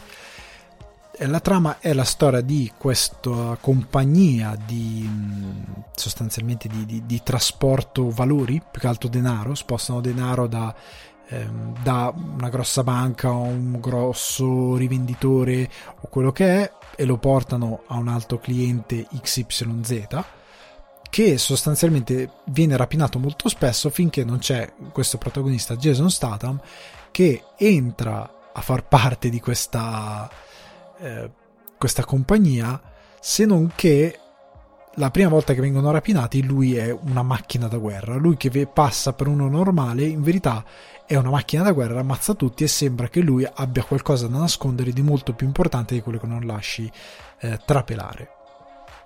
Ed ha mh, mm, sicuramente una sua personale agenda eh, perché sta cercando qualcuno o qualcosa legato a questi assalti, a queste rapine, a questi furgoni portavalori, ecco, chiamiamolo così. Allora, entriamo un attimo nel cast, piccola nota a margine. Ci sono un paio di membri del cast che secondo me sono inutili. Andy Garcia comparrà nel film in tre scene perché Andy Garcia poteva prendere chiunque altro. E l'altra cosa Josh Hartnett. Josh Hartnett è uno che si è un po' ehm, estraniato dalle grosse produzioni. È un po' di anni che lui ha deciso, cioè molti anni che lui ha deciso che con Hollywood nonostante fosse sul, sulla cresta dell'onda, a un certo punto ha detto non voglio andare più in là di un certo punto, voglio rimanere in, a lavorare in cose ben precise, non me ne frega niente di... Ecco, lui non è uno che a un certo punto ha spinto per andare in grossissime produzioni, se n'è fregato, è in ottimi lavori e non ho capito il valore suo in questo film, perché secondo me è mal sfruttato. Cioè lui è un bravissimo attore e qua fa una particina ed è un po' un peccato, l'ho visto un po' buttato lì. Ecco, questa è una mia riflessione a margine. Vedendo un film in sé per sé, allora, io vi dico questa cosa, a me è un regista che piace. Guy Ritchie viene un po' bersagliato, cioè viene, ne, ne, viene parlato molto male di Guy Ritchie molto spesso. Io capisco che ha fatto eh, Aladdin, King Arthur, ha fatto un paio di film veramente inguardabili devo dire la verità. Eh, il remake di, come si diceva per Lina Vermüller, di ehm, un, un, insolito destino, non mi ricordo come l'hanno chiamato il remake, che ha un nome diverso rispetto a quello originale. Comunque, remake orripilante, ha fatto un bel po' di film veramente brutti.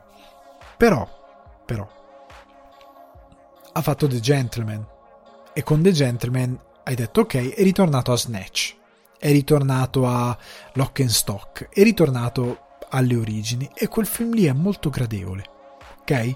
Potrete non gradire il montaggio, potrete non gradire, però è un film gradevole, lo guardi, divertente. Ok, Guy Ritchie, va bene così, è il tuo film. Con questo Wrath of Man, a me sembra che sia tornato nel suo viaggio indietro nella filmografia a Revolver. Io non so se avete mai visto Revolver, io l'ho visto due volte, credo, molti anni fa, e l'ho odiato. Nel senso che è un film dove Ricci ha voluto sperimentare, non c'è riuscito. È una sorta di. Oddio, a memoria vado, eh. È una sorta di thriller noir con eh, Jason Statham che fa un ruolo super serio, dove non parla molto, una specie di eroe silenzioso, e non funziona prima di tutto per il parrocchino orrendo che gli metto, ma poi il film in sé per sé aveva anche delle sperimentazioni visive che secondo me sono invecchiate super male già allora già allora non funzionava. Oggi rivederlo oggi sarebbe terrificante quel film. Io ne sono abbastanza convinto. E secondo me questo Wrath of Man ehm, è un modo per ritornare a quel revolver, è un modo per dire ok, voglio fare, ho fatto il mio, mi sono grattato il prurito di fare un altro lock and stock, un altro The Snatch, rock and roll, un altro film di quel tipo lì. Perfetto, ora voglio rifare un altro revolver. Nel senso, un film che questo Wrath of Man alla fine è un film di vendetta che sperimenta un, vagamente col genere, nel senso che non è molto eh, dritto per dritto. Cioè si capisce che Jason Statham è pericoloso, si, si capisce che sta cercando eh, una determinata cosa, si capisce che a un certo punto evidentemente vuole vendicarsi di qualcosa, ma non sai bene chi è.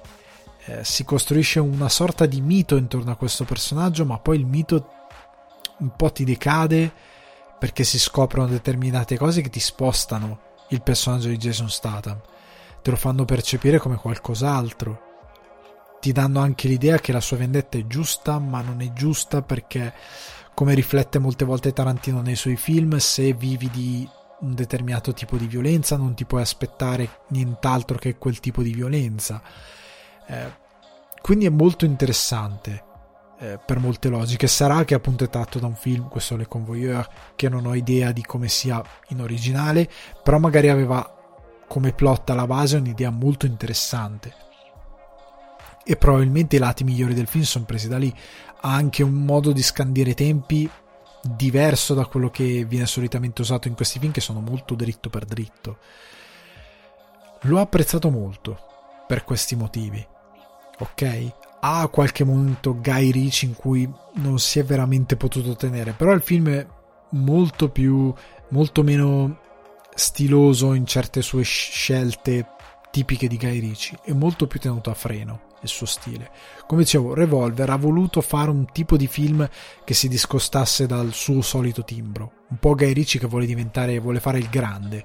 Vuole dire, non voglio fare più il ragazzino eh, britannico che ha un po' quel, ehm, quel tipo di passato da, da ribelle, un po' da punk del cinema che vuole fare determinate cose fuori di testa. Voglio evolvermi ci prova, mette un ritmo della storia interessante, mette un Jason Statham tenuto molto a bada, molto a freno, molto silenzioso, eh, che funziona in quello che deve fare, va benissimo per fare quello che deve fare, gli attori rispondono tutti bene, alcuni come dicevo non sono incredibilmente ben utilizzati, cioè non ho veramente capito la funzionalità di alcuni attori come Andy Garcia e Josh Hartnett, poteva starci qualsiasi altro attore sarebbe andato bene. Sono un po' sprecati, ecco, sono attori che possono dare molto di più. Eh, ma al di là di questo devo dire che il film è molto gradevole, è uno degli action che mi ha interessato di più quest'anno, alla fine della fiera. Non è il migliore, però è uno di quelli che mi ha interessato di più, che ha attirato maggiormente la mia attenzione, che mi ha fatto dire no dai ok questo film è, eh, questo è interessante eh, che, mi ha, che mi ha tenuto lì che mi ha reso curioso. Eh, è un Guy Ricci che mi fa dire ok ce la possiamo fare Guy Ricci continua a fare questo tipo di film continua a concentrarti su cose che sono più eh, nel tuo spettro tant'è che ne deve uscire uno nuovo eh, che sembra molto interessante da questo punto di vista. E se avrà la qualità di Wrath of Man, io sarò abbastanza tranquillo per quanto sarà la resa del film. Probabilmente mi piacerà anche quello. Però ecco, è un Guy Ritchie che io vi consiglio. Wrath of Man, poi l'idea. Io sono uno di quelli che continua a sostenere che nei film, soprattutto in certi film d'azione, in film di vendetta, l'epica va data anche con il titolo, con la presenza dell'attore, con il mito appunto che costruisce attorno ai protagonisti. Anche già qua il titolo, Wrath of Man, l'ira degli uomini, la, la collera degli uomini, è molto affascinante come titolo, già ti dà l'idea di qualcosa che vuole essere un po' più complesso di um, uno a cui rapiscono la figlia e allora uccide tutta Parigi. Cioè, è una cosa un attimino un po' più strutturata, un po' meno eh, fatta unicamente per mettere in moto dell'azione e spaccare tutto è un po' più così e lo apprezzo molto di più per questo tipo di, di ricerca lo preferisco nettamente. Quindi Wrath of Man spero che arrivi anche in Italia su Prime Video o qualsiasi altra piattaforma il prima possibile perché è un buon film di Guy Ritchie. L'ho gradito davvero, quindi consigliato. Altro giro, altro regalo, altra corsa è stata La mano di Dio di Paolo Sorrentino con sceneggiatura anche di Paolo Sorrentino, cast Filippo Scotti, Tony Servillo, Teresa eh, Sabonangelo, Luisa Ranieri e via discorrendo, c'è un discreto cast. Allora, la trama.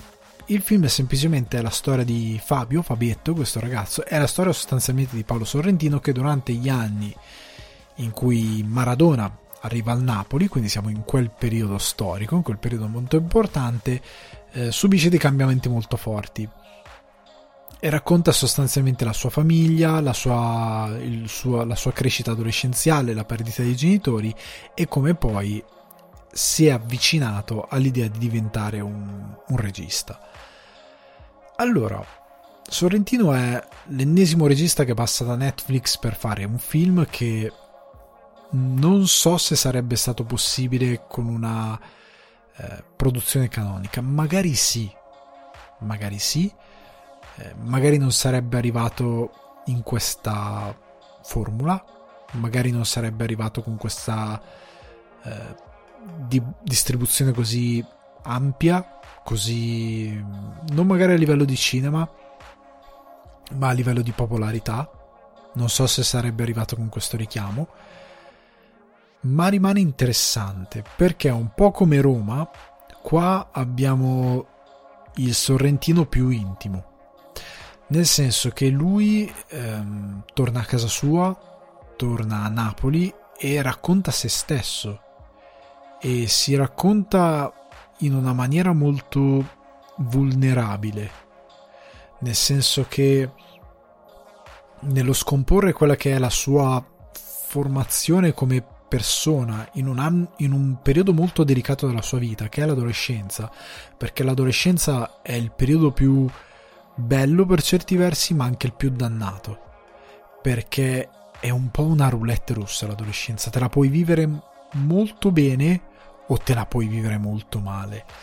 Eh, dipende da quanto sei complicato per certe cose, dipende com'è il mondo attorno a te in quel momento, eh, dipende da troppe variabili impossibili da controllare e crescendo eh, te ne rendi conto molto di più e cerchi di perdonare determinate cose, ma allo stesso tempo sei molto eh, consapevole di quanto magari sei stato abbandonato, eh, di quanto eh, quella cosa ti possa aver segnato in maniera indelebile o quelle cose ti possano aver segnato in maniera indelebile e sei anche molto nostalgico di certe cose che eh, capisci magari in quel momento erano perfette nella loro imperfezione. E Sorrentino nel raccontare la, l'adolescenza è, è, ne viene fuori un ritratto molto eh, solare da certi punti di vista, nel senso che eh, racconta una famiglia dove è un po' l'idea di Miracolo a Milano. Eh, eh, non importava quanto benestanti o non importava quali eh, problemi, tragedie, quali, eh, quale eh, spada di Damocle avessero sulla testa, riuscivano a essere incredibilmente vivi. Cioè, è chiaro che Sorrentino amava suo padre e sua madre in una maniera molto particolare. Non so quanto lui abbia romanzato eh, di questa storia, ma è chiaro che lui ha eh, dei ricordi di due persone che gli hanno dato tanto a livello di, eh, di atta- un certo tipo di attaccamento alla vita e di eh, legame con la vita, nonostante fossero delle persone complessissime eh, per molti punti di vista, perché non erano per nulla bidimensionali, non erano per nulla banali. Ehm, Sorrentino racconta un cioè fonde anche momenti di vita incredibilmente onesta a momenti di vita incredibilmente onirici. cioè quella che è la finzione, eh, lui certo la sottolinea con eh, il suo stile molto eh, sopra le righe, diciamo, molto ehm, palesemente non finto, ma palesemente trasognato. Cioè, in quel momento è chiaro che stai guardando una cosa che non, sta accadendo, non è accaduta davvero. Ma allo stesso tempo si inserisce nel racconto reale come se lui ti dicesse però per me è andata davvero così. Non so se sto rendendo bene quest'idea. E lui riesce a fondere queste idee quasi felliniane di, di immagini, eh, nel senso di qualcosa di surreale, alla realtà. Dove però la realtà a volte è anche molto, come dire, molto amara nel senso che si ride moltissimo. Questo film ha due anime, è un momento in cui ridi moltissimo e un momento in cui inizia a essere... Eh, il sorriso ti si abbassa, inizia a essere un po' più a denti stretti eh, perché diventa... si accompagna a determinati episodi che stanno distruggendo un periodo. Ecco, è un po'... Eh, per, per Sorrentino Maradona che arriva a Napoli eh, diventa la mano di Dio e fa determinate cose è un momento incredibilmente alto ma diventa anche la fine di qualcosa cioè Sorrentino un po' ti dice che nel momento in cui finisce l'adolescenza e inizia un nuovo periodo della vita è molto probabile che finisca tutto. David Lynch nella sua biografia dice, eh, riferito a quando a un certo punto della sua vita si è trasferito eh, dal posto in cui è cresciuto in un posto nuovo ed è diventato adolescente, passato in una fase della nuova vita e nel momento in cui tra l'altro eh, ecco, si legava alla morte di Kennedy, all'assassino di Kennedy, lui dice come se la musica in quel momento si fosse fermata. Cioè nell'America c'era un tipo di musica, rock and roll bellissima, in quel momento si ferma e quelle cose meravigliose non torneranno mai più. E Sorrentino con Maradona che arriva alla mano di Dio eh, e determinate cose che iniziano a accadere nella sua vita c'è un effetto domino per cui lui ti dice un certo periodo di spensieratezza, per quanto contraddistinto da cose eh, tenere, che ricorda con affetto, che ricorda con eh, divertito, che ricorda con felicità, a un certo punto hanno smesso di esistere.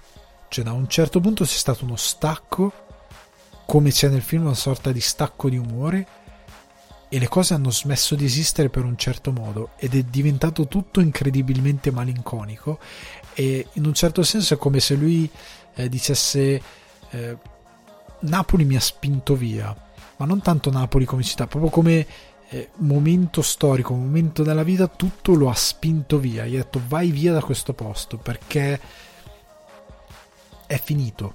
È fi- questa cosa incredibile che hai vissuto fino a questo momento è finito. Si è fermata la musica e quindi devi andare via.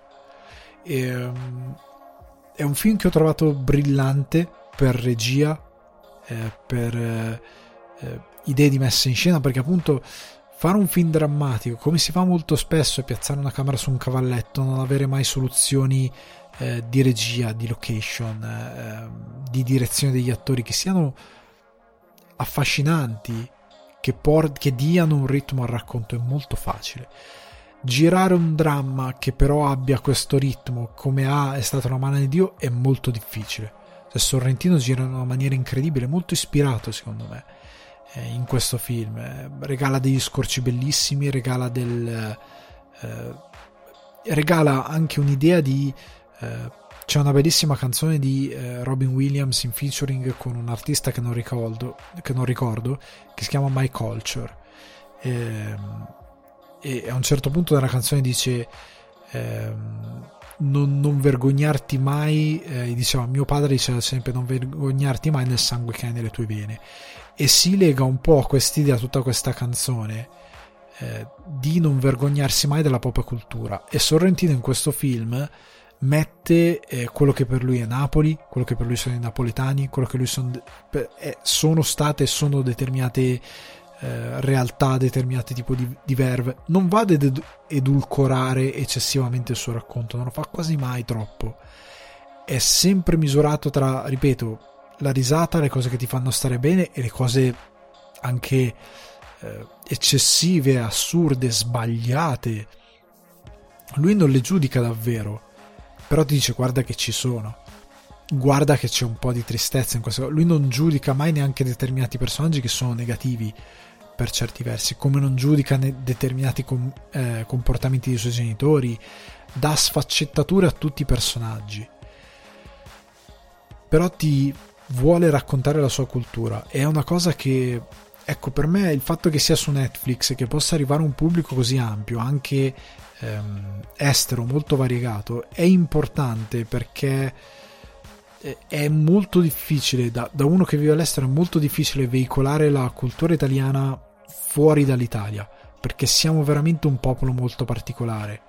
Cioè il papà, cioè det- già determinate scene che hanno il papà, stanno tutti aspettando il fidanzato nuovo della sorella e la sorella è, è sovrappeso, porta sempre a casa degli scappati di casa, al di là del sovrappeso, tanti hanno la sorella un po' zitellona o che cambia 200 fidanzati, che porta sempre uno scappato di casa nuovo ogni volta e diventa un evento per divertirsi in modo goliardico, perché è il modo di vivere la vita, sempre di ridere di tutto e di non tenere non ritenere quasi nulla sacro. È questo quello che lui ti vuole raccontare e per molti versi a livello culturale eh, in molte cose noi siamo così. Eh, in Italia abbiamo l'abitudine dei soprannomi. Io qua eh, vivo a Dublino, non c'è un cristiano che non vive nel mio quartiere che non ha un soprannome, che gli ho dato io. Cioè, io non conosco nessuno per il suo nome, hanno tutti un soprannome. Eh, è una cosa che eh, si fa quasi. Eh, è una cosa che ti viene tramandata, che è nel sangue. ci sono de- degli aspetti della vita anche molto tristi che Sorrentino ti racconta e che da un lato sono felicissime, dal lato esistono perché c'è qualcosa di incredibilmente drammatico dietro.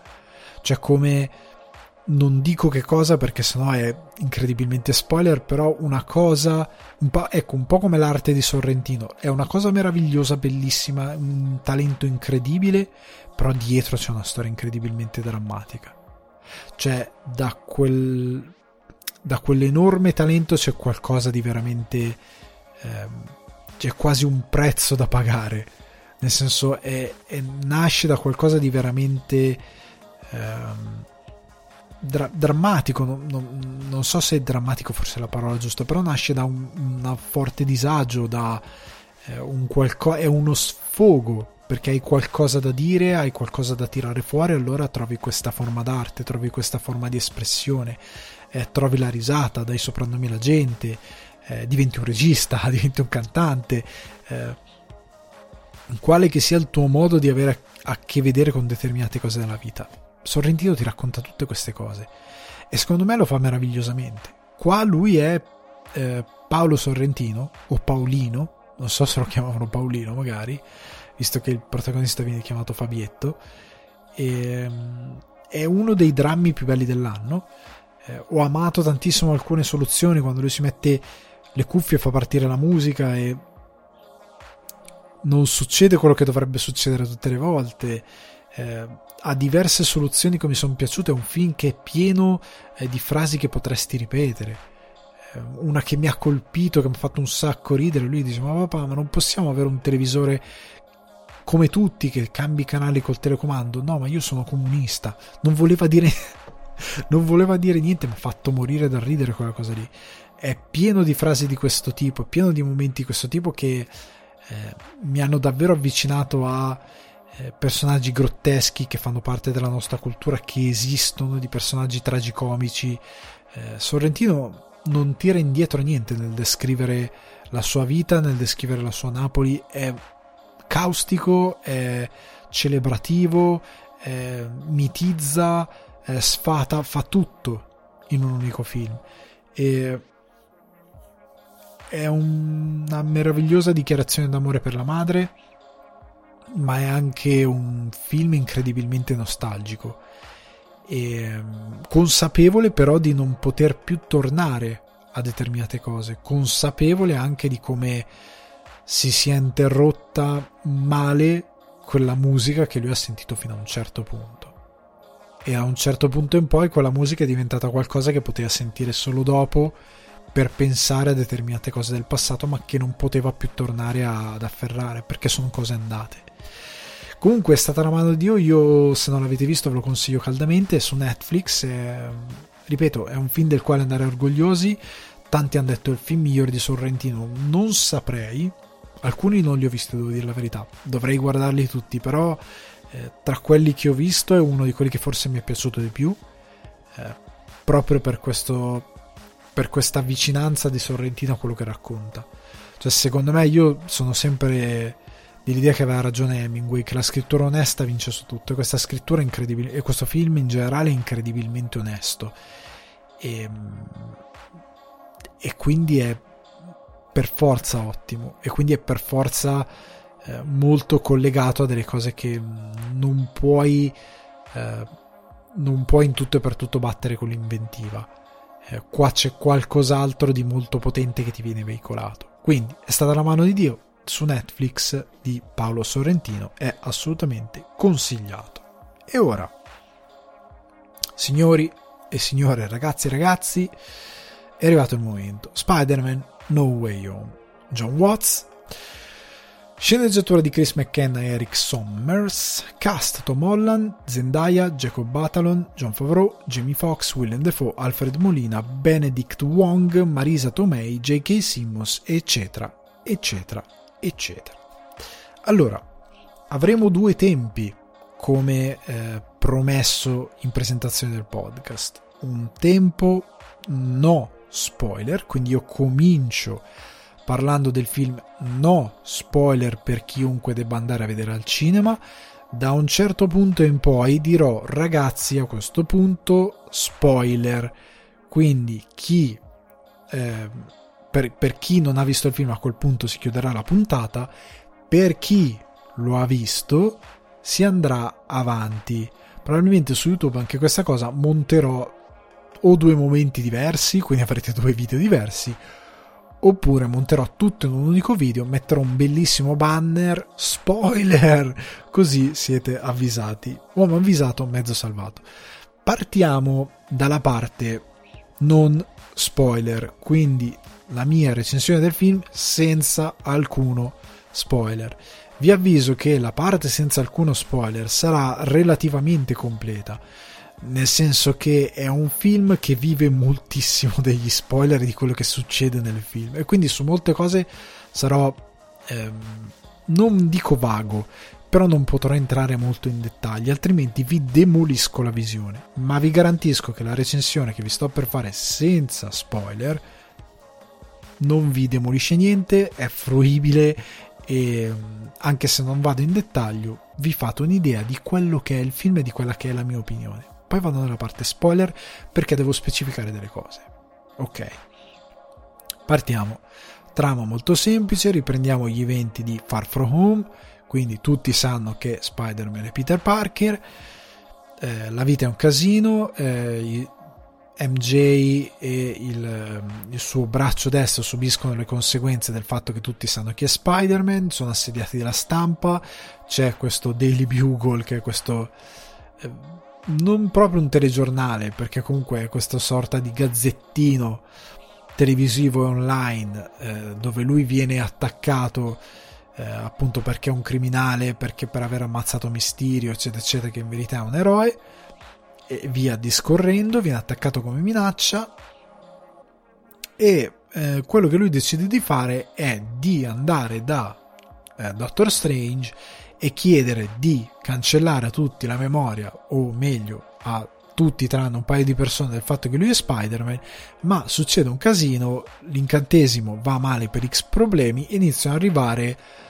da altre dimensioni tutti quelli che invece sanno che lui è Spider-Man, tu, quindi tutti i villain che lui ha combattuto negli altri universi. Questa è la storia, lui deve risolvere sto casino. Scooby-Doo di Scrap. Allora, molto bello. È molto bello a livello di trama. Eh, partiamo. cosa posso dire? Allora, parto da una cosa come molti di voi sapranno seguendo il podcast, eccetera, eccetera, io non sono per nulla un fan di questa Home Saga. Nel senso che Homecoming e, From, e Far From Home per me sono alcuni dei eh, più brutti film di Spider-Man. Prima di tutto perché sono incredibilmente superficiali e sono incredibilmente superficiali perché hanno completamente lasciato a casa l'idea di raccontare Spider-Man come eroe e di dargli un'identità. Cioè, tu sai che è Spider-Man perché c'è scritto sulla locandina e perché lui è vestito come Spider-Man. Ma non ha nessuno dei temi portanti morali, dei caratteri, eh, delle caratteristiche, scusate, che contraddistinguono a livello di scrittura, a livello di personaggio Peter Parker. Lui non si, è un estraneo nei panni di Peter Parker. Non è davvero mai Peter Parker in nessuno dei film. Ehm, questo perché Marvel molto colpevolmente, ha utilizzato Spider-Man come una figurina, ma lo ha sacrificato sull'altare di Tony Stark, che deve, doveva essere comunque il fulcro di tutta la narrativa della Marvel. E lo ha sacrificato male, perché nel momento in cui un personaggio così importante come Spider-Man sostanzialmente è spogliato di ogni radice morale, perché le origini non sono state raccontate e va bene, chi- sia chiaro, se un film comincia con le origini già andate, quindi lui è già Spider-Man, mi va bene, ok? Ma devo capire la statura morale del personaggio e qua abbiamo il primo problema di questa nuova Homecoming, sì, Home Saga, come l'hanno chiamata, che non si capisce qual è la cifra morale di questo Spider-Man. Cioè, lui perché è Spider-Man? perché c'è stato un incidente con zio Ben, eccetera, eccetera, così, o perché l'ha morso un ragno e quindi lui ha deciso facciamo Spider-Man? Sembra la seconda. Lui non ha nessuna cifra morale, non ha l'idea di aiutare gli altri, non ha l'idea di sacrificarsi per gli altri, lui semplicemente fa questa cosa perché la può fare. Punto. E non si capisce se ha un concetto di responsabilità, non si capisce niente, lui fa sta cosa e basta. E questo è un grosso problema perché il personaggio è privo di identità. Cosa lo spinge ad affrontare determinati pericoli, determinate minacce? Perché in uh, Infinity War ed Endgame va nello spazio? Infinity War più che altro. Perché di sì? Perché vuole seguire Tony Stark. Eh, non ha alcun senso. Perché in Far From Home fa quello che fa? Perché si trova lì e lo fa lui è Spider-Man e quindi fa Spider-Man, ma non continua a ripetere l'amichevole Spider-Man di quartiere, ma questa cosa non ha alcun senso, perché lui non è davvero eh, un eroe, non fa niente, per, è una frase eh, che riempie il nulla, perché lui non dimostra in nessun eh, momento di essere l'amichevole Spider-Man di quartiere, è una frase utilizzata come easter egg, ma a livello di scrittura non esiste perché lui non ha una cifra morale. E questo è stato il problema di tutta la Home Saga, che il personaggio di Peter Parker non esiste. È il Peter che crede nel bene, nella redenzione, è il Peter che crede che ha un forte senso di responsabilità, è il Peter che è disposto a sacrificarsi, il, eh, l'idea eh, di Spider-Man appunto come eroe degli ultimi. Cioè, lui è l'amichevole Spider-Man di quartiere, perché lui è, è come nei fumetti, lui è quello che si mangia l'hot dog tirando sulla maschera al carretto dell'hot dog, che non è solo una cosa da riprodurre come hanno fatto nei film a livello di immagine, ma proprio è quello che appende il ladro perché lo stava rapinando e poi si mangia l'hot dog col tipo del, degli hot dog.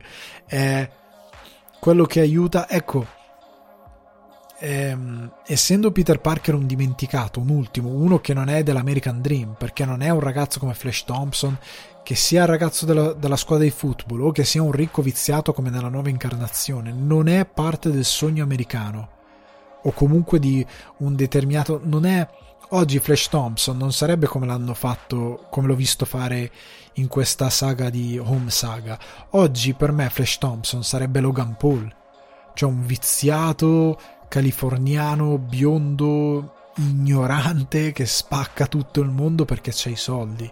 Sarebbe quello per me um, Flash Thompson, ok? In una versione moderna. Um, per dire, e non è il sogno americano, non è Peter Parker. Peter Parker è un ultimo, viene da una famiglia operaia, viene da una famiglia povera, non ha soldi nonostante sia un uomo incredibilmente, un ragazzo incredibilmente brillante e intelligente, non rimorchia le ragazze, non è figo, non è sicuro di sé, non è uno che sa parlare molto in pubblico, è, è timido fondamentalmente. Peter Parker non esiste in questa componente, non è un eroe degli ultimi. Nello Spider-Man di Raimi c'era quella bellissima scena di pochi, di neanche un minuto, dove si vede lui quando arriva a New York che inizia a salvare le persone, inizia a impedire le rapine e c'è il poliziotto che dice ah sì, c'è l'operaio che lavora, ah sì, l'ho visto farsi una tana nella, nella fontana del Lincoln Central e quell'altro che dice ah sì, eh, Spider-Man è stato qui, ho visto la sua ragnatela, eh, quello che, che, spiega, quello in metro che canta le canzoni stonando. È questo Spider-Man, è l'eroe della gente, non è Tony Stark che vive in una torre d'avorio piena di cose, di giocattoli tecnologici, non è Thor che viene da un'altra dimensione, non è Bruce Banner, è l'eroe di quartiere, è l'eroe di tutti. E questa cosa non esiste in nessuno dei film. Cioè lui è una figurina.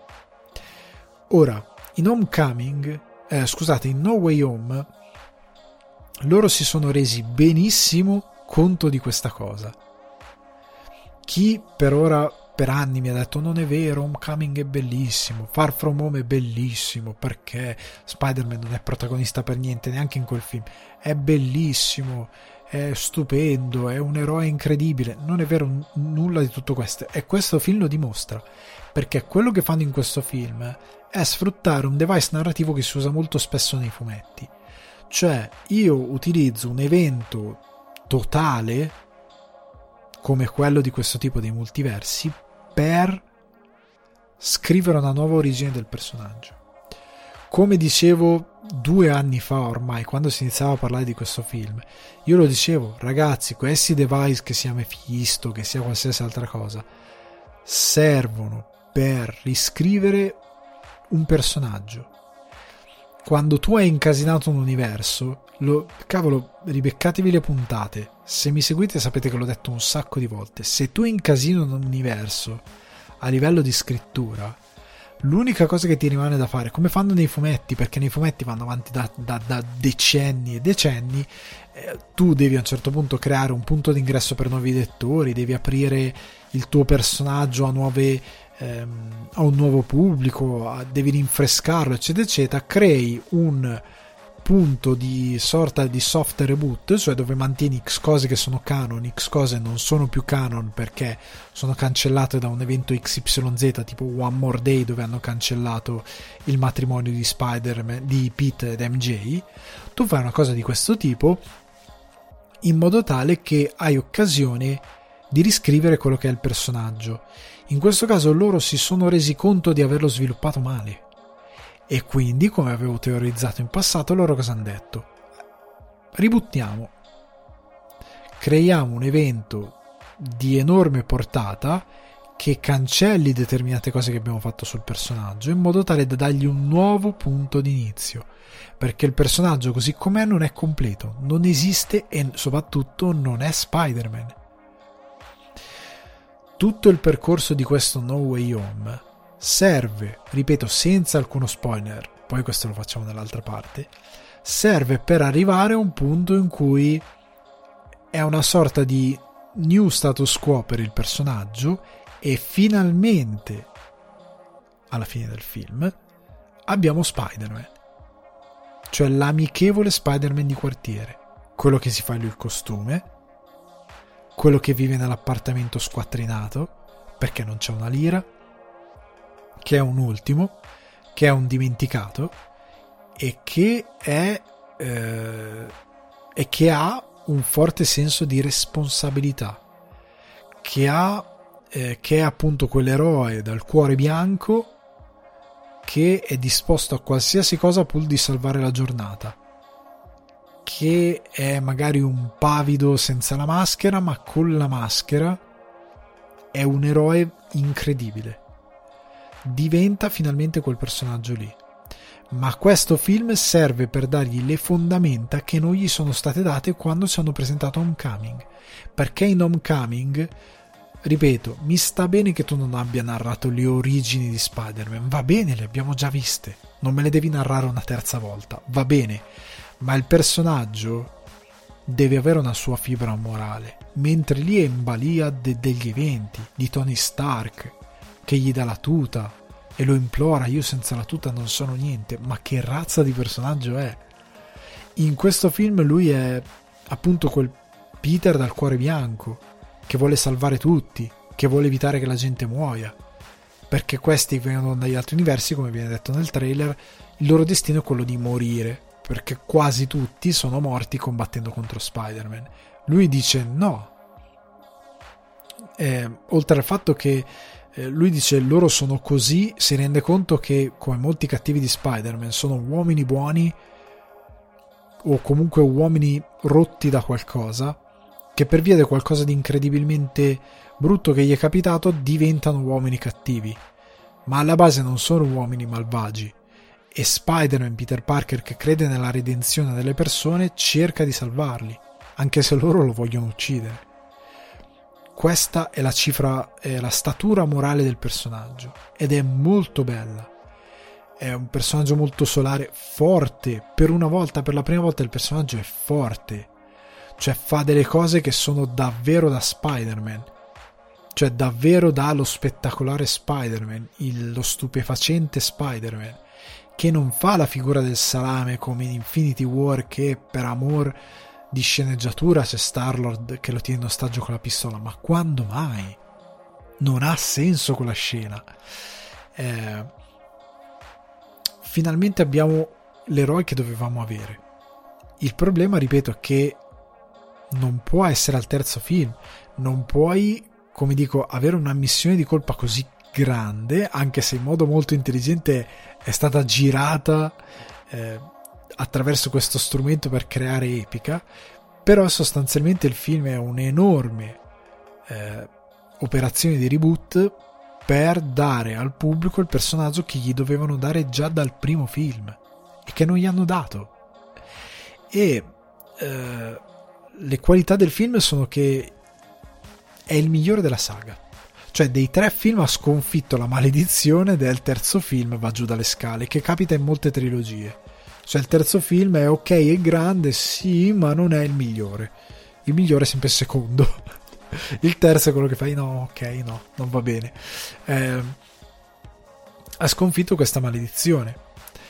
È il migliore della saga. Ok? In, indubbiamente, anche perché eh, a molti momenti, eh, siccome è molto forte questa idea di Spider-Man, siccome si va davvero al cuore del personaggio, e per X cose che succedono, che ovviamente andremo poi nella parte spoiler, però per ora no, è commovente. Cioè a un certo momento guardavo il film mi sono un po' commosso perché andiamo veramente ad affondare in tutti quei tasti del eh, tasti emotivi che ti portano ad amare questo personaggio che lo rendono davvero un eroe che lo rendono davvero il migliore di tutti. Ok? Spider-Man nella Marvel, nella sua narrativa, è il migliore di tutti gli altri. Spider-Man moralmente è meglio di Tony Stark, è meglio di Capitan America, è meglio di Occhio di Falco, di Black Widow, perché lui è veramente è una sorta è la sorta dell'eroe puro di cuore in questo universo, è quello che davvero è un puro, è quello che davvero eh, sa discernere in modo un po' più lucido bene e male. E quando sbaglia eh, e che sbaglia Spider-Man lo fa sempre perché in cuor suo lui in verità voleva evitare un male enorme. E purtroppo essendo un essere umano fallisce ed è, diventa fallibile ed è questa anche la bellezza di Peter Parker.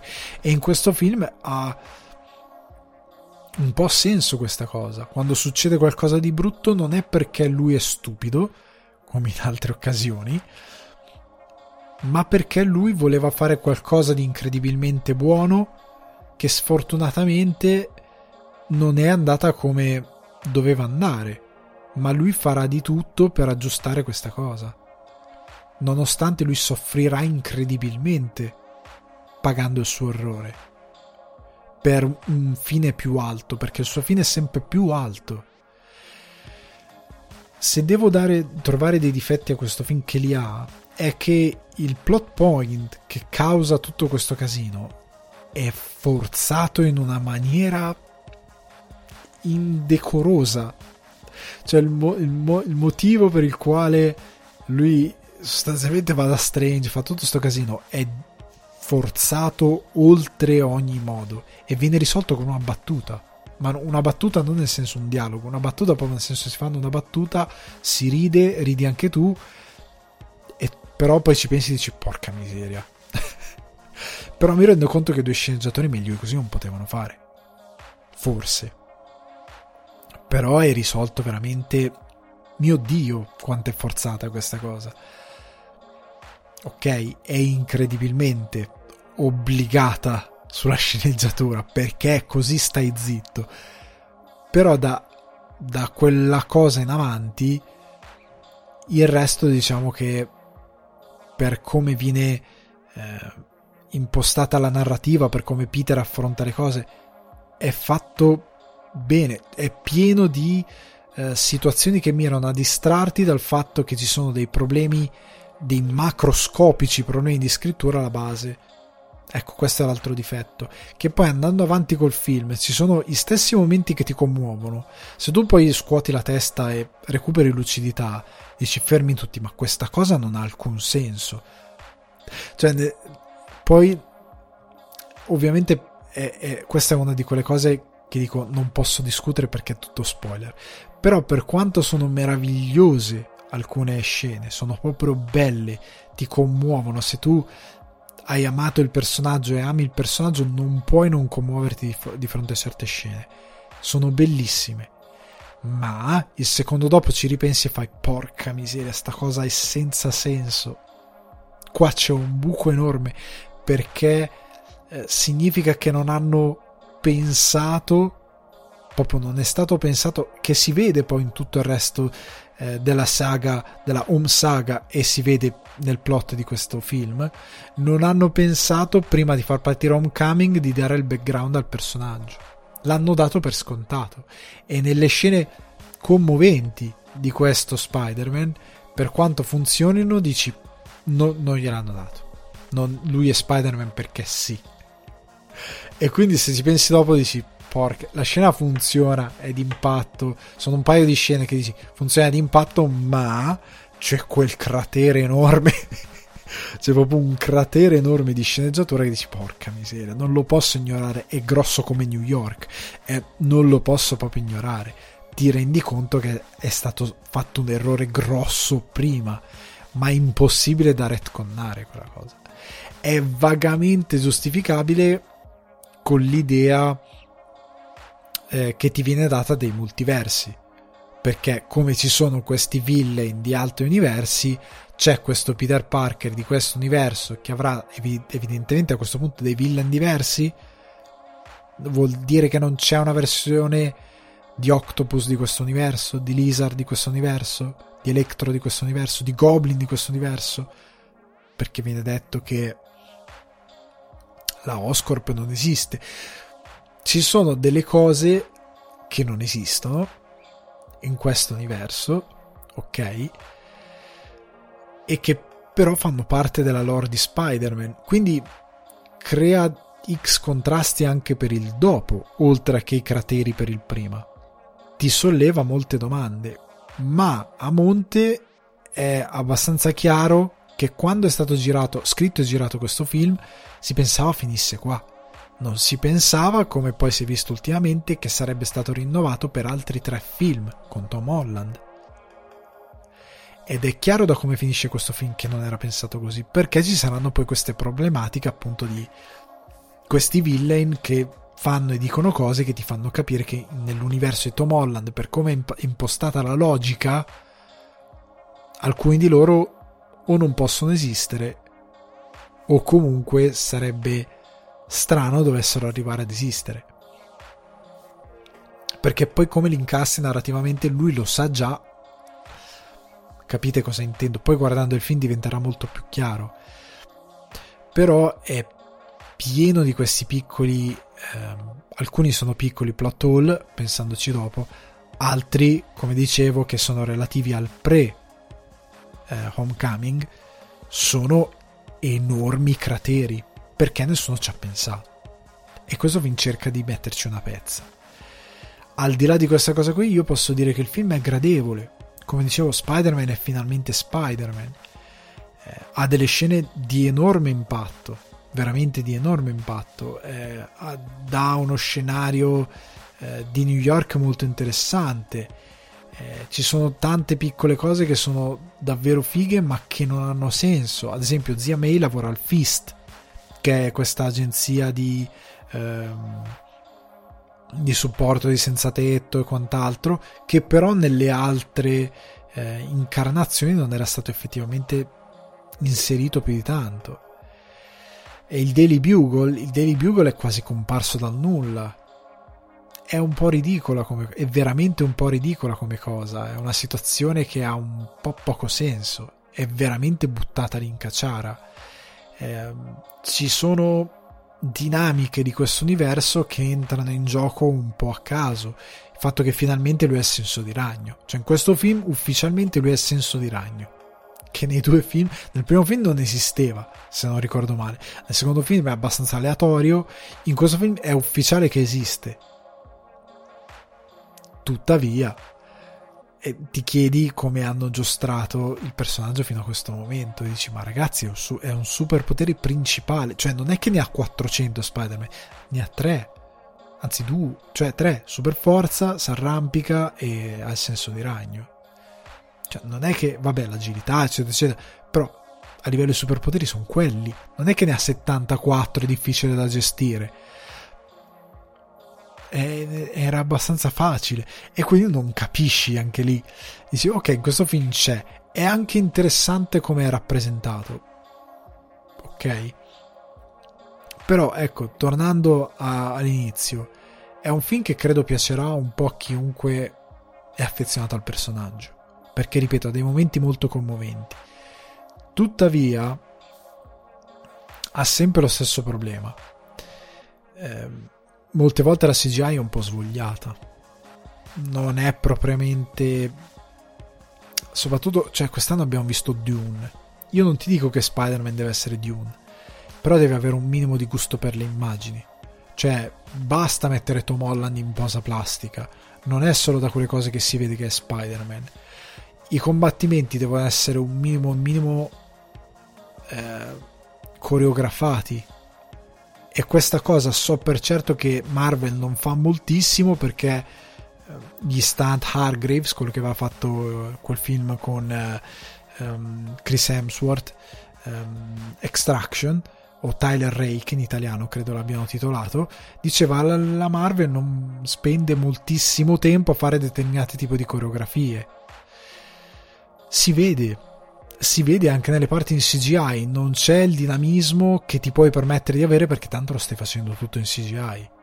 È molto abbozzato, come sono abbozzate eh, molte ricerche visive non sono così appassionanti. Cioè, prendete una scena come il combattimento di Spider-Man e, Dottor Octopus eh, nella banca che dopo si sposta sul palazzo come è coreografato, come è limpida l'azione. È in CGI Spider-Man, ma l'azione è molto limpida. In questo film, in molti scontri, non è limpida per niente l'azione, non capisci chi dove va, dove, come rimbalza, cosa fa, chi colpisce cosa, come, è tutto molto confusionario.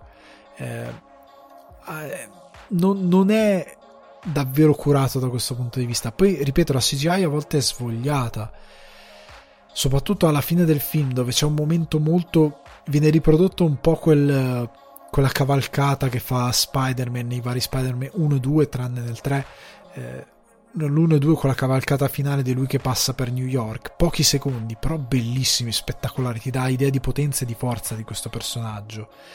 Qua non c'è mai un momento così. C'è un momento in cui effettivamente ti dà l'epica del personaggio, cioè che hai un, bel, un bello shot di New York con Spider-Man ben inquadrato, ben, ben messo nel frame, come si vede nelle tavole dei fumetti e come faceva anche Sam Raimi. Sam Raimi anche nel mezzo del film c'erano questi momenti in cui eh, lui volteggiava per New York e sembrava di vedere la tavola di un fumetto. È ben inqu- il framing è ben pensato per inquadrare New York e per inquadrare Spider-Man dentro, per metterci un elicottero, per metterci... è sempre eh, il centro su Spider-Man, su quello che fa, sul fatto che lo devi vedere bene, sul fatto che devi leggere bene l'azione, è sempre eh, ben veicolata questa cosa, sempre impostata bene. Qua no, mi dispiace, ma qua no. Eh, combattimenti dove sono stacchi di montaggio continui perché le coreografie non sono fatte bene, eh, perché c'è tanta CGI, eh, perché c'è tanto green screen. Purtroppo il, il valore produttivo del film è un po' basso. Cioè si capisce che è anche inferiore rispetto a film come Endgame. Cioè si vede che la Marvel ci crede meno in questi film e che non ci investe altrettanto. Per come li, li, li ho, l'ho visto al cinema non ha quella cura, non ha quel, quel sapore epico. Cioè, nello Spider-Man di Raimi, quando lui volteggia, è potente. Una scena come quella del treno, qua non c'è. Ci sono delle scene belline, sono simpatiche. Ce n'è una con Strange che mi è piaciuta.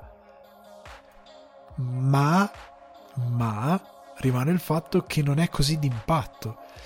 La battaglia finale non è così d'impatto, è tutto un, un rimbalzare, esplodere, non capisci chi fa cosa, dove. È poco curato da quel punto di vista e non ha quel taglio epico che dovrebbe avere. E ripeto, il film piacerà sicuramente, piaceranno le sorprese. ripeto, se siete fan dell'MCU, se vi piace Spider-Man, se vi piace la storia di Spider-Man al cinema, ci saranno sorprese, eh, ci saranno cose che magari vi aspettate che ok il film è divertente. Io devo dire la verità, rispetto agli altri due, il primo film che ho guardato ho detto ok. È finito, ho detto va bene, dai, mi sono divertito, mi sono anche commosso in un paio di, eh, di momenti. Il film ha funzionato e ne sono stato molto contento. Ma, ma, nel suo essere il migliore della saga Homecoming, nella totalità dei film credo sia al terzo posto dove c'è Spider-Man un nuovo universo, Spider-Man 2 di Raimi e poi c'è questo, come top 3 dei film migliori di Spider-Man mai fatti, lo metto nella top 3, innegabilmente, ma ha un sacco di problemi di scrittura, ha un sacco di problemi di... Eh, è un, un gigantesco eh, reboot del personaggio per quanto sia fatto bene perché il tema della responsabilità di Peter che si sacrifica, che finalmente è protagonista, ok, ma è un enorme reboot del personaggio perché a monte è stato concepito male nei due film precedenti ed è innegabile questa cosa. È innegabile per ammissione stessa Marvel, dei Marvel Studios perché tutto il film è un monumentale, una mon- monumentale testimonianza come si fa nei fumetti di retconnare o comunque di creare un nuovo, nuovo status quo per il personaggio perché si sono fatti degli errori. E quindi si riparte da un nuovo punto zero o da un nuovo punto 1 ok? Ed è una tosta ammissione di colpa. Quindi è un film che anche ha problemi nel rimanere, come dicevo per quanto riguarda la CGI, la messa in scena, le scelte di regia, ha queste problematiche innegabili e quindi io lo promuovo, ma come film in generale è mediocre. Capisco l'entusiasmo per le molte sorprese, capisco l'entusiasmo per... Eh, ecco, tutti quelli che hanno detto cambia l'universo Marvel per sempre è una sporca menzogna, non cambia l'universo Marvel per sempre, in nessuna maniera. Eh, ci consegna un eroe più definito, sta a vedere come andrà avanti in futuro, potrebbero ancora rovinarlo considerando diversi buchi che ci sono nello sviluppo del personaggio, del suo mondo, ma tuttavia, nonostante ciò, eh, non cambia nulla. L'MCU è sempre più nello stesso.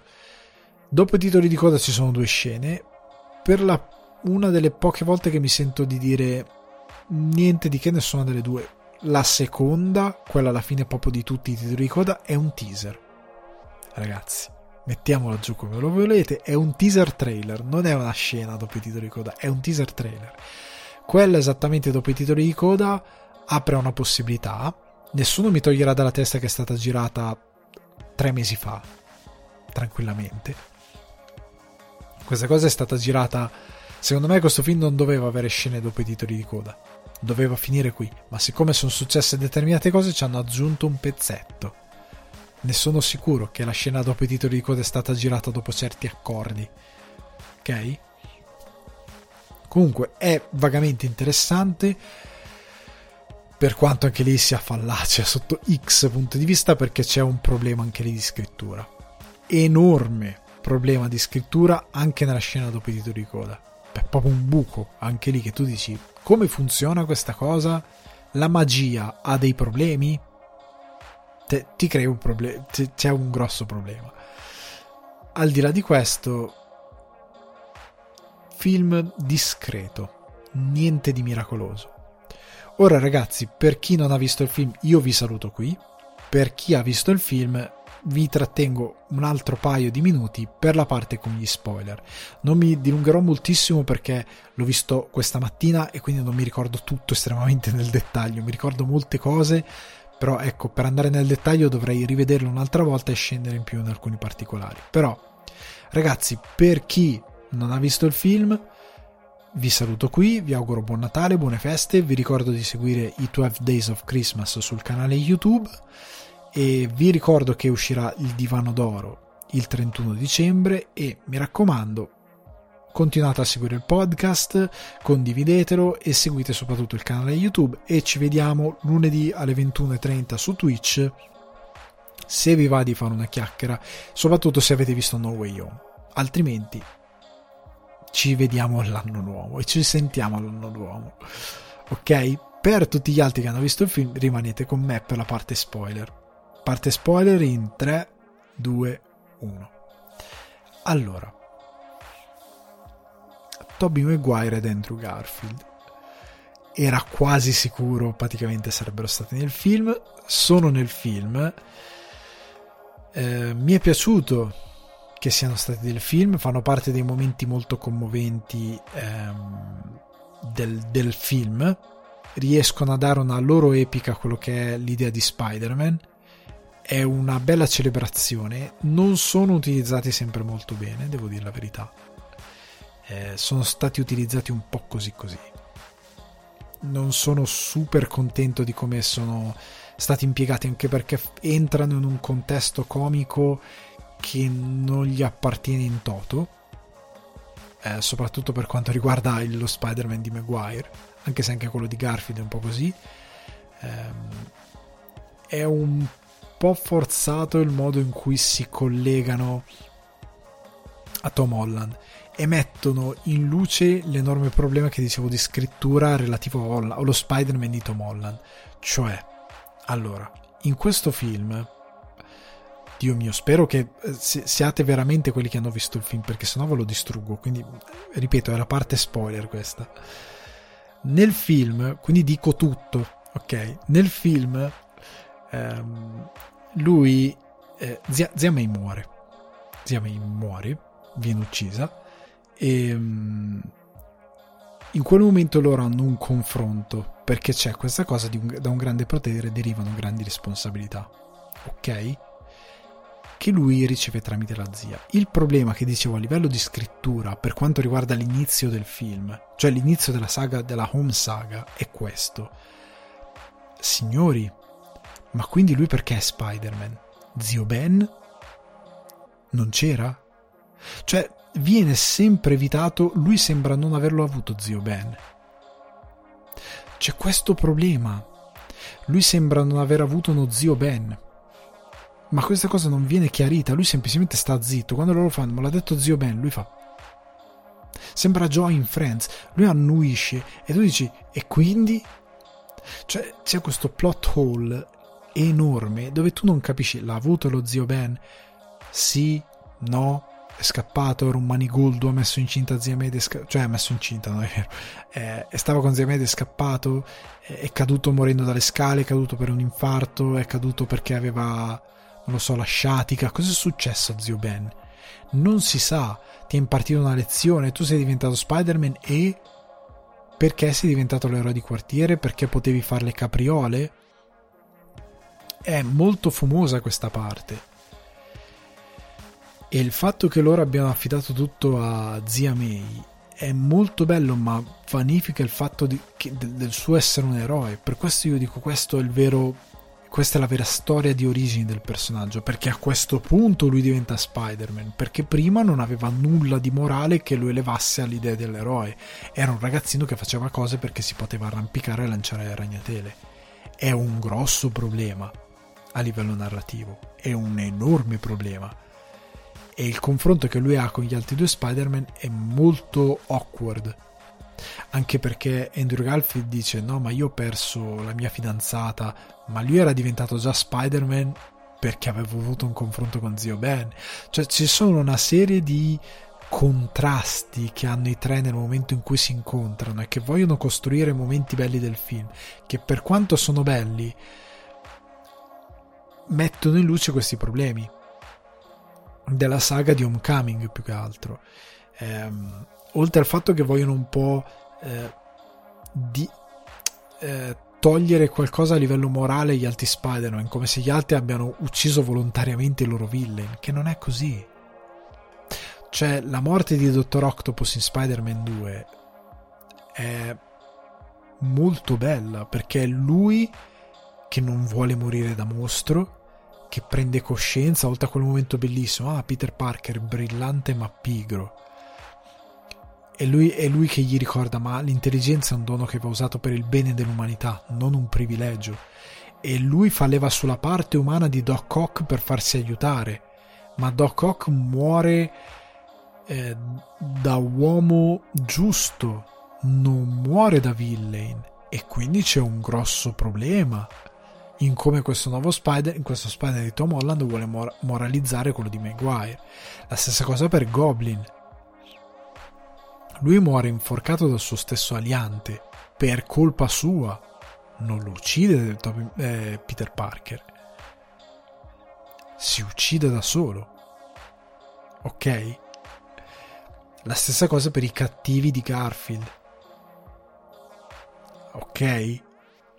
Eh, nel senso, eh, c'è un piccolo problema da questo punto di vista, a punto di vista proprio di, eh, di scrittura, di come è impostato.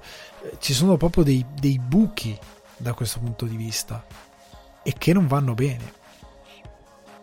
Oltre al fatto che si cerca in qualsiasi modo di, di rendere Holland protagonista mettendo in... Uh, sfruttando un po' male gli altri due, nonostante c'è un bel momento con Garfield perché che MJ la salvava eh, Garfield era abbastanza telefonato come eh, redenzione per non aver salvato eh, Gwen Stacy.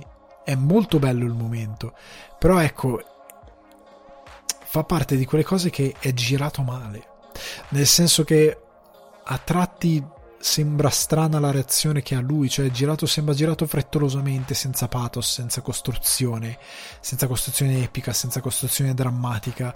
Eh, non ha il peso che dovrebbe avere. È bello, ma è molto, un po' sciatto, ok? Per come è messo in scena, per come è portato in scena. Ehm, è il grosso problema di questo film è come il grosso problema, cioè eh, lui causa questo casino perché non ha chiamato la scuola per dire no dai ma dovreste, cioè quello che lui fa e che poi fa nel film, cioè andare dalla tipa di no dai ma perché lo devi riammettere, lo poteva fare senza andare da Strange, cioè ha una forzatura questa cosa che lui va da Strange per, che è veramente, e oltre a Strange che cioè è un ragazzino di qualcosa, cioè ci arriva dopo. Eh, è tutto molto inconsistente da molti punti di vista sotto questo tipo di scrittura. Eh, come è inconsistente il, il, rapporto che poi lui ha. Eh, ecco, nelle scene dei titoli di coda, una delle scene è Venom. Ok, fanno vedere che Tom Hardy al baretto con eh, eh, eh Danny Roya, quello di Football is Life, quello di Ted Lasso, è con lui al bar. E, e sostanzialmente eh, gli sta raccontando tutto quello che è successo nell'MCU a un certo punto lui torna indietro, cioè torna nella sua realtà, perché se era in due universi, se erano c'era stato nella scena dopo i titoli di coda di Venom 2 c'era stato boom gli universi che si erano uniti lui era nell'universo di, di Holland era lì sta imparando queste cose a un certo punto ritorna nel suo universo ma un pezzo del simbionte rimane sul bancone e tu dici la, la magia è rotta perché quel pezzo di simbionte non è ritornato con tutto il resto perché sì la risposta è perché sì la risposta è veramente perché sì non, eh, la sceneggiatura mi, mi, stai dicendo che tutto quello che viene da un'altra dimensione torna indietro. Perché quel pezzo è rimasto lì? Perché sì. È un grosso problema. Come un grosso problema eh, il fatto che di tutta questa storia, eh, nel momento in cui lui diventa Spider-Man, che si, alla fine del film lui si, si fa il suo costume, va nel suo appartamento sfatto, diventa effettivamente Peter Parker ed è molto bella. È la, finalmente una scena. Ho detto, ah, che bella sta scena. Nella parte finale, lo swing finale, che prima non potevo dire in modo chiaro, è orribile quella parte lì a livello CGI. Non lo vedi Spider-Man, non lo vedi. Manca, è tutto motion blur, non lo vedi mai il modello di Spider-Man, è, indisti- è una macchia indistinta e fa schifo. Mi dispiace, ma è orribile quella scena perché lì dov- dovresti avere la soddisfazione di vederlo chiaramente, non lo vedi. È veramente brutta quella scena, veramente brutta. Eh, il film però poi ha molti altri problemi che riguardano eh, il rapporto con i, con i villain che sono a disagio in questa realtà perché si comportano sono molto superficiali, sono molto piatti rispetto a quello che invece erano nei film originali, non hanno alcuna profondità, sono molto delle macchiette, Dottor Octopus è un po' buttato lì, lo stesso Norman Osborn, eh, Electro, eh, l'uomo sabbia, l'uomo sabbia perché tutto il tempo, ecco una cosa orrenda, l'uomo sabbia è tutto il tempo di sabbia. Solo alla fine del, del film si vede Flint Marco, quando lo curano, e io credo che non abbiano neanche richiamato l'attore, forse. O forse l'hanno chiamato ma per 20 minuti e hanno fatto tutto in green screen. Ok? È particolarmente rotto come, come, film sotto questo punto di vista. È poco curato dalla CGI, è poco curato nella messa in scena, è poco curato eh, nella regia, nella direzione degli attori, nella costruzione drammatica e ha tutti questi problemi di scrittura enormi. Mi sto sicuramente dimenticando qualcosa, però è pieno, è pieno eh, di questi piccoli buchi e dei buchi enormi che si porta dietro da Homecoming. Perché ha dei buchi veramente enormi che si porta indietro dal fatto di non avere una scrittura di origini.